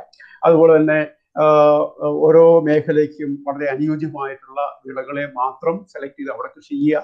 അതുപോലെ തന്നെ ക്രോപ്പ് റൊട്ടേഷൻ, വിള പരിവർത്തനം നടത്തുമ്പോൾ അതിൽ പയറുവർഗ്ഗങ്ങളെ ഉൾപ്പെടുത്തുക. അതിലെ വിള വൈവിധ്യവൽക്കരണം, ആവരണ വിളകൾ കൃഷി ചെയ്യുക, മൾച്ച് നമ്മുടെ ഭൂമി പൊതിഞ്ഞ് സൂക്ഷിക്കുക. അതുപോലെ തന്നെ രാസവളങ്ങളുടെ ഉപയോഗം കുറയ്ക്കുന്ന തരത്തിലുള്ള ചില രീതികൾ, ഇൻ്റഗ്രേറ്റഡ് ന്യൂട്രിയൻ മാനേജ്മെന്റ്, അതുപോലെ തന്നെ സോയിൽ മാനേജ്മെന്റ്, അതേപോലുള്ള ജൈവവളങ്ങളുടെ ഉപയോഗം, അങ്ങനെയുള്ള പരിപാടികൾ. അതുപോലെ തന്നെ ചില വിള ഇനങ്ങൾ ഈ വളങ്ങളെ കുറച്ചുകൂടി വളരെ എഫിഷ്യൻ്റ് ആയിട്ട് ഉപയോഗിക്കാൻ പറ്റുന്ന തരത്തിലുള്ള സംഗതികളായിരിക്കും. അങ്ങനെയുള്ള കൃഷികളെ പ്രൊമോട്ട് ചെയ്യുക. പിന്നെ വിളകളും മൃഗങ്ങളും, crop and life stock systems integrate ചെയ്യുക. കാരണം ലൈഫ് സ്റ്റോക്ക് കൂടി ഉണ്ടെങ്കിൽ ലൈഫ് സ്റ്റോക്കിൽ നിന്ന് കിട്ടുന്ന ചാണകം, മൂത്രം, അങ്ങനെയുള്ള കാര്യങ്ങൾക്ക് നമുക്ക് പുനരുപയോഗിക്കാൻ പറ്റും. റീസൈക്ലിങ്ങിലുള്ള സൗകര്യങ്ങൾ നമുക്ക് കൂടുതലായിട്ട് കൊടുക്കാം. അതുപോലെ തന്നെ ഫോസിൽ ഫ്യൂവൽ യൂസ് കുറയ്ക്കുന്ന തരത്തിലുള്ള, പെട്രോളിയം മാതിരിയുള്ള സംഗതികൾ കുറയ്ക്കുന്ന തരത്തിലുള്ള എനർജി ക്രോപ്സിനെ വളർച്ച. അത് എല്ലായിടത്തും പറ്റിയെന്ന് വരില്ല. പക്ഷേ ഇതിലൊരു അപകടം ഞാനിപ്പോൾ ഇവിടെ പറയാൻ ഉദ്ദേശിക്കുകയാണ്. കാരണം ഭക്ഷ്യധാന്യങ്ങൾ ഒരു 30% ലോകത്തുണ്ടാകുന്ന മെയ്സ്, അതായത് ചോളം കൃഷിയിലാണ്ട് 30% ഫോസിൽ ഫ്യൂവൽ ഉണ്ടാക്കുന്നതിന് പ്രത്യേകിച്ച് അമേരിക്കയിൽ പോകുന്നുണ്ട്. അത് രണ്ട് തരത്തിലാണ്. അത് ഒരു വിധത്തിൽ പറഞ്ഞാൽ നല്ലതാണെന്ന് പറയാം, കാലാവസ്ഥ മാറ്റമായിട്ട് ബന്ധപ്പെടുത്തിയാൽ നല്ലതാണ്. പക്ഷേ ഭക്ഷ്യസുരക്ഷയുമായിട്ട് ബന്ധപ്പെടുത്തി നിങ്ങൾ അപകടം സൃഷ്ടിക്കുകയാണ്. കാരണം ഭക്ഷണമായിട്ട് പോകേണ്ട സംഗതിയാണ് ഫോസിൽ ഫ്യൂവൽ അല്ല ബയോ എനർജി ആയിട്ട് പോകുന്നത് അല്ലെങ്കിൽ ബയോ ഫ്യൂവൽ ആയിട്ട് പോകുന്നത്. അതുപോലെ തന്നെ ഈ പറയുന്ന ഭക്ഷ്യ വിള അവശിഷ്ടങ്ങൾ കത്തിക്കുന്ന പരിപാടി, അപ്പോൾ നമുക്കറിയാം നമ്മുടെ ഡൽഹി ബോർഡറിൽ അല്ലെങ്കിൽ പഞ്ചാബ് ഹരിയാനയിലൊക്കെ ഈ വിളാവശിഷ്ടങ്ങൾ കത്തിക്കുന്ന പരിപാടി. അങ്ങനെ അവ കത്തിക്കാതെ അവയെ പുനരുപയോഗിക്കാൻ തരത്തിലുള്ള മാറ്റങ്ങളിലേക്ക് കൊണ്ടുവരിക. അതുപോലെ തന്നെ നെൽകൃഷിയുമായിട്ട് ബന്ധപ്പെട്ട് പറയുന്ന നെൽകൃഷിയിലെ വെള്ളത്തെ വളരെ കാര്യക്ഷമമായിട്ട് ഉപയോഗിക്കുന്ന തരത്തിൽ ഇംപ്രൂവ്ഡ് റൈസ് കൾട്ടിവേഷൻ ടെക്നിക്സ് നമ്മൾ അഡോപ്റ്റ് ചെയ്യേണ്ടി വരും. എയറോബിക് റൈസ് നമുക്ക് പരീക്ഷിച്ച് നോക്കേണ്ടി വരും. അപ്പോൾ പിന്നെ ജലസേചന രീതികളിൽ മാറ്റം വരുത്തേണ്ടി വരും. വെള്ളം കൂടുതൽ നന്നായിട്ട് ഉപയോഗിക്കുന്നു. മൈക്രോ ഇറിഗേഷൻ സിസ്റ്റംസ് നമുക്ക് ചെയ്യേണ്ടി വരും. കാർഷിക കാലാവസ്ഥ കാർഷിക വനവൽക്കരണത്തിലേക്ക് നമുക്ക് പോകേണ്ടി വരും. ഇങ്ങനെയുള്ള പല സ്ട്രാറ്റജീസ് മിറ്റിഗേഷനുമായിട്ട് ബന്ധപ്പെട്ട് നമുക്ക് പറയാം. പിന്നെയുള്ളത് അഡാപ്റ്റേഷനാണ്. കാലാവസ്ഥയിൽ മാറ്റങ്ങൾ വന്നു എന്നാൽ പിന്നെ അതുമായിട്ട് ബന്ധപ്പെടുത്തി അതാണ് ഇത് രണ്ടും ഒരേ സമയത്ത് നമ്മൾ കൊണ്ടുപോകേണ്ടി വരും. ഉദാഹരണത്തിന് ചൂടിനെ ഉയർന്ന ചൂടിനെ ചെറുക്കുന്ന അല്ലെങ്കിൽ ഈ ഉയർന്ന ലവണ സാന്ദ്രതയെ ചെറുക്കുന്ന തരത്തിലുള്ള പുതിയ ഇനങ്ങൾ നമുക്ക് ഉണ്ടാക്കേണ്ടി വരും. അതുപോലെ തന്നെ വെള്ളപ്പൊക്കത്തെ ചെറുത്ത് നിർത്തുന്ന അല്ലെങ്കിൽ വരൾച്ചയെ ചേർത്ത് നടക്കുന്ന ക്ലൈമറ്റ് റെഡി ക്രോപ്സ്, അങ്ങനെയുള്ള ഒരു ഗ്രൂപ്പ് ഓഫ് ഇനങ്ങളെ നമുക്ക് സൃഷ്ടിക്കേണ്ടി വരും. അങ്ങനെ നിങ്ങൾ കണ്ടിട്ടോ ഉണ്ടാക്കിക്കൊണ്ടിരിക്കുന്നുണ്ട്, മെയ്സിൽ ഉണ്ടാക്കുന്നുണ്ട്. ഇവൻ നെല്ലിൽ പോലും ഹ്രസ്വകാല മുപ്പുള്ള ഹ്രസ്വ എന്ന് പറയുന്ന ഒരു ഇനമുണ്ട്. അതുകൊണ്ട് 80 ദിവസം കൊണ്ട് മുപ്പാകുന്ന തരത്തിലുള്ള ഇനങ്ങളൊക്കെ ഉണ്ട്. അപ്പോൾ അങ്ങനെ പലതരത്തിലുള്ള പല സ്ട്രാറ്റജീസാണ് അതിലുള്ളത്. അപ്പോൾ തന്നെ ക്രോപ്പിംഗ് പാറ്റേണിലും റൊട്ടേഷൻസിലും നമുക്ക് മാറ്റം വരുത്തേണ്ടതായിട്ടുണ്ട്. വിളകളെ എന്താണ് പറയുക, വിളകൾക്കുള്ള ക്രോപ്പ് മാനേജ്മെന്റ് പ്രാക്ടീസസിൽ നമുക്ക് മാറ്റം വരുത്തേണ്ടതായിട്ടുണ്ട്. അതുപോലെ തന്നെ ഉയർന്ന ഉൽപാദനക്ഷമതയുള്ള പ്ലാന്റിംഗ് മെറ്റീരിയൽസ് ഉപയോഗിച്ചുകൊണ്ടുള്ള കൃഷി രീതിയിലേക്ക് മാറ്റം വരുത്തേണ്ടതായിട്ടുണ്ട്. വേറൊരു ഉദാഹരണം നമുക്ക് പറയാനുള്ളത്, ഇപ്പോൾ എപ്പോഴും പഴിയേക്കുന്നത് നമ്മുടെ ലൈഫ് സ്റ്റോക്ക് കന്നുകാലികളെ വളർത്തുന്നത് മീഥെയിൻ എമിഷന് വഴിവെക്കുന്നു എന്നുള്ളതാണ്. അപ്പോൾ കന്നുകാലികളെ വളർത്തുമ്പോൾ അവയുടെ ചാണകത്തിന്റെ പ്രശ്നം കൊണ്ട് ധാരാളമായിട്ട് മീഥെയിൻ ഉണ്ടാക്കും. പക്ഷെ മീഥെയിൻ ഉണ്ടാക്കുന്നതോടൊപ്പം തന്നെ നമ്മൾ വളർത്തുന്ന കന്നുകാലികൾ വളരെ എഫിഷ്യൻ്റ് ആണെന്നുണ്ടെങ്കിൽ ഒരു ഒരു ഒരു 30 ലിറ്റർ കിട്ടുന്ന ഒരു പശു എമിറ്റ് ചെയ്യുന്ന മീഥെയിനും ഒരു വെറും 5 ലിറ്റർ മാത്രം കിട്ടുന്ന ഒരു പശു എമിറ്റ് ചെയ്യുന്ന മീഥെയിൻ കുറവാണെങ്കിൽ, പക്ഷെ നമ്മൾ തീർച്ചയായിട്ടും പ്രിഫർ ചെയ്യേണ്ടത് കൂടുതൽ പാല് കിട്ടുന്ന പശുവിനെ തന്നെ ആയിരിക്കണം. കാരണം ഇവയുടെ യൂണിറ്റ് അടിസ്ഥാനത്തിലുള്ള മീഥെയിൻ എമിഷൻ കൂടുതൽ പാല് കിട്ടുന്ന തരത്തിലുള്ളതായിരിക്കും. അപ്പോൾ അവർ ഉദ്ദേശിക്കുന്നത് വളരെ എഫിഷ്യൻ്റ് ആയിട്ട് ഇറച്ചിയായിട്ടും പാലായിട്ടും മാറ്റാൻ പറ്റുന്ന തരത്തിലുള്ള കന്നുകാലികളെ വളർത്തി ഈ മീഥെയിൻ എമിഷൻ കുറയ്ക്കാൻ പറ്റും എന്നുള്ളതാണ്. അതുപോലെ തന്നെ റിസോഴ്സ് കൺസർവിങ് ടെക്നോളജീസ്, അത് മറ്റേ മിറ്റിഗേഷനിലും ബാധകമാണ്. അപ്പോൾ മിറ്റിഗേഷനിൽ ബാധകമാകുന്ന ചില സ്ട്രാറ്റജീസ് ഈ അഡാപ്റ്റേഷനും നമുക്ക് പറ്റും എന്നുള്ളതാണ്. പിന്നെ അതുപോലെ തന്നെ നമ്മൾ സാധാരണ പറയുന്ന integrated pest management, integrated weed management എന്ന് പറഞ്ഞാൽ സംയോജിത കീട നിയന്ത്രണം, സംയോജിത കള നിയന്ത്രണം, ഗ്രാസ് ലാൻഡ് മാനേജ്മെന്റ്, അതുപോലെ തന്നെ നേരത്തെ പറഞ്ഞ ഗുഡ് അഗ്രികൾച്ചറൽ പ്രാക്ടീസസ്, കാലാവസ്ഥയുടെ നല്ല നല്ല തരത്തിലുള്ള ഫോർകാസ്റ്റിംഗ് ആൻഡ് ക്രോപ്പ് ഇൻഷുറൻസ് മാതിരിയുള്ള പരിപാടികൾ. ഇപ്പോൾ കാലാവസ്ഥ മാറ്റത്തെ ചെറുക്കാനായിട്ട് നല്ല പരിപാടി, കാലാവസ്ഥ നമുക്ക് നന്നായിട്ട് പ്രവചിക്കാൻ പറ്റുമെന്നുണ്ടെങ്കിൽ തീർച്ചയായിട്ടും നമുക്ക് അതിന് മുമ്പ് തന്നെ അവിടെ കാലാവസ്ഥയല്ല വെതറാണ് കേട്ടോ, വെതർ ഫോർകാസ്റ്റിംഗ് എന്നുള്ള ടൈമാണ് നമ്മൾ കഴിയുന്നത്. ഇത് ചിലപ്പോൾ എന്താണ് പറയുക, വളരെ പെട്ടെന്ന് ഈ വർഷം നമ്മൾ പ്രതീക്ഷിക്കുന്ന തരത്തിൽ പ്രതീക്ഷിക്കുന്നതാണ് കാലാവസ്ഥ എന്ന് പറയുന്നത്, സംഭവിക്കുന്നത് വെതർ എന്നാണ് പൊതുവെ പറയുക. What we expect is climate and what we actually receive is weather എന്നൊരു പ്രയോഗം തന്നെയാണ്. അപ്പോൾ അതുപോലെ തന്നെ ചില രംഗത്ത് നമുക്ക് ഇൻഡിജീനസ് ടെക്നോളജി നോളജ് നമുക്ക് പ്രയോജനപ്പെടുത്താനായിട്ട് സാധിക്കും. എന്ത് തന്നെയായാലും കാർഷിക ഗവേഷണ മേഖലയിൽ വൻ മുതൽ മുടക്ക് വേണ്ടി വരുന്ന രംഗമാണ് ഈ climate change mitigation and adaptation എന്നുള്ളത്. അപ്പോൾ നമ്മുടെ പഠന രീതികളിലും നമ്മുടെ കാർഷിക രീതികളിലൊക്കെ ശരിക്കും പറഞ്ഞാൽ നല്ല മാറ്റങ്ങൾ ആവശ്യമുള്ള ഒരു രംഗം തന്നെയാണ്. അപ്പോൾ സാധാരണ ഈ പാരീസ് ടോക്ക് ഒരു സൈഡിൽ നടക്കുമ്പോൾ നമ്മൾ കാർഷിക രംഗത്തും ഇതേപോലുള്ള ഇടപെടൽ ഉണ്ടെങ്കിൽ മാത്രമേ നമ്മൾ പ്രതീക്ഷിക്കുന്ന തരത്തിൽ ടെമ്പറേച്ചർ റൈസ്, ഊഷ്മാവിൻ്റെ അളവ് ഈ പറയുന്ന 2 ഡിഗ്രി സെൽഷ്യസിൽ ഉഷ്മാവിന്റെ വർധനവ് 2 ഡിഗ്രി സെൽഷ്യസിൽ നമുക്ക് ഒതുക്കി നിർത്താനായിട്ട് സാധിക്കുകയുള്ളൂ. അപ്പൊ ഐഡിയലി 1.5 ആണ്, 1.5ൽ താഴില്ല എന്നാണ് ശാസ്ത്ര സമൂഹം പറയുന്നത്. 1.5ൽ താഴ്ത്തുക എന്ന് പറയുന്നത് വളരെ ബുദ്ധിമുട്ട് പിടിച്ച പരിപാടിയാണ്. 1.5 ഡിഗ്രി സെൽഷ്യസ് എന്തായാലും ഉയരും എന്നാണ് നമ്മൾ കണക്ക് കൂട്ടുന്നത്. അത് 2 ഡിഗ്രിയിൽ ഒതുക്കാൻ ആണ് നമ്മൾ ശ്രമിക്കുന്നത്. 1.5ലേക്ക് ഒതുക്കാൻ സാധിച്ചു കഴിഞ്ഞാൽ വളരെ നല്ലത് എന്നാണ് ശാസ്ത്ര സമൂഹം പറയുന്നത്. അപ്പോൾ കാർഷിക മേഖലയിൽ ഇതേപോലുള്ള ഇടപെടലുകളും പണം മുടക്കലും വളരെ അത്യാവശ്യം വേണ്ട ഒരു സംഗതി തന്നെയാണിത്. അപ്പോൾ അതുകൊണ്ട് ഇത് ഒരു കുട്ടിക്കളിയല്ല, നമ്മൾ വളരെ ഗൗരവത്തോടുകൂടി കാണുന്ന ഒരു കാര്യം തന്നെയാണ് എന്നാണ് എനിക്ക് ഇതുമായിട്ട് പറഞ്ഞ് അവസാനിപ്പിക്കാനുള്ളത്. വളരെ സമഗ്രമായിട്ട് സാർ അത് അവതരിപ്പിച്ചു, അതിൻ്റെ എല്ലാ ഭാഗങ്ങളും അവതരിപ്പിച്ചു, എല്ലാ ആസ്പെക്ടും പറഞ്ഞു. വളരെ നന്ദി. വളരെ സങ്കീർണമായ ഒരു വിഷയമാണ് കാലാവസ്ഥാ മാറ്റം തന്നെ. അതിനെ ഭക്ഷ്യസുരക്ഷയുമായി ബന്ധപ്പെടുത്തി സംസാരിക്കുമ്പോൾ സങ്കീർണത കൂടുകയാണ് ചെയ്യുന്നത്. ഈ വിഷയത്തിന്റെ വളരെ പ്രസക്തമായ ചില വശങ്ങൾ മനസ്സിലാക്കാനായി ഇത്ര നേരം നമ്മളോട് സംസാരിച്ച ജോർജ് തോമസ് സാറിനോട് റേഡിയോ ലൂക്ക നന്ദി രേഖപ്പെടുത്തുന്നു. ഈ വിഷയത്തെക്കുറിച്ച് കൂടുതൽ അറിയാനും വായിക്കാനും ഈ ചർച്ച നമുക്ക് എല്ലാവർക്കും പ്രചോദനമാകുമെന്നും സഹായകമാകുമെന്നും കരുതിക്കൊണ്ട് നിർത്തുന്നു.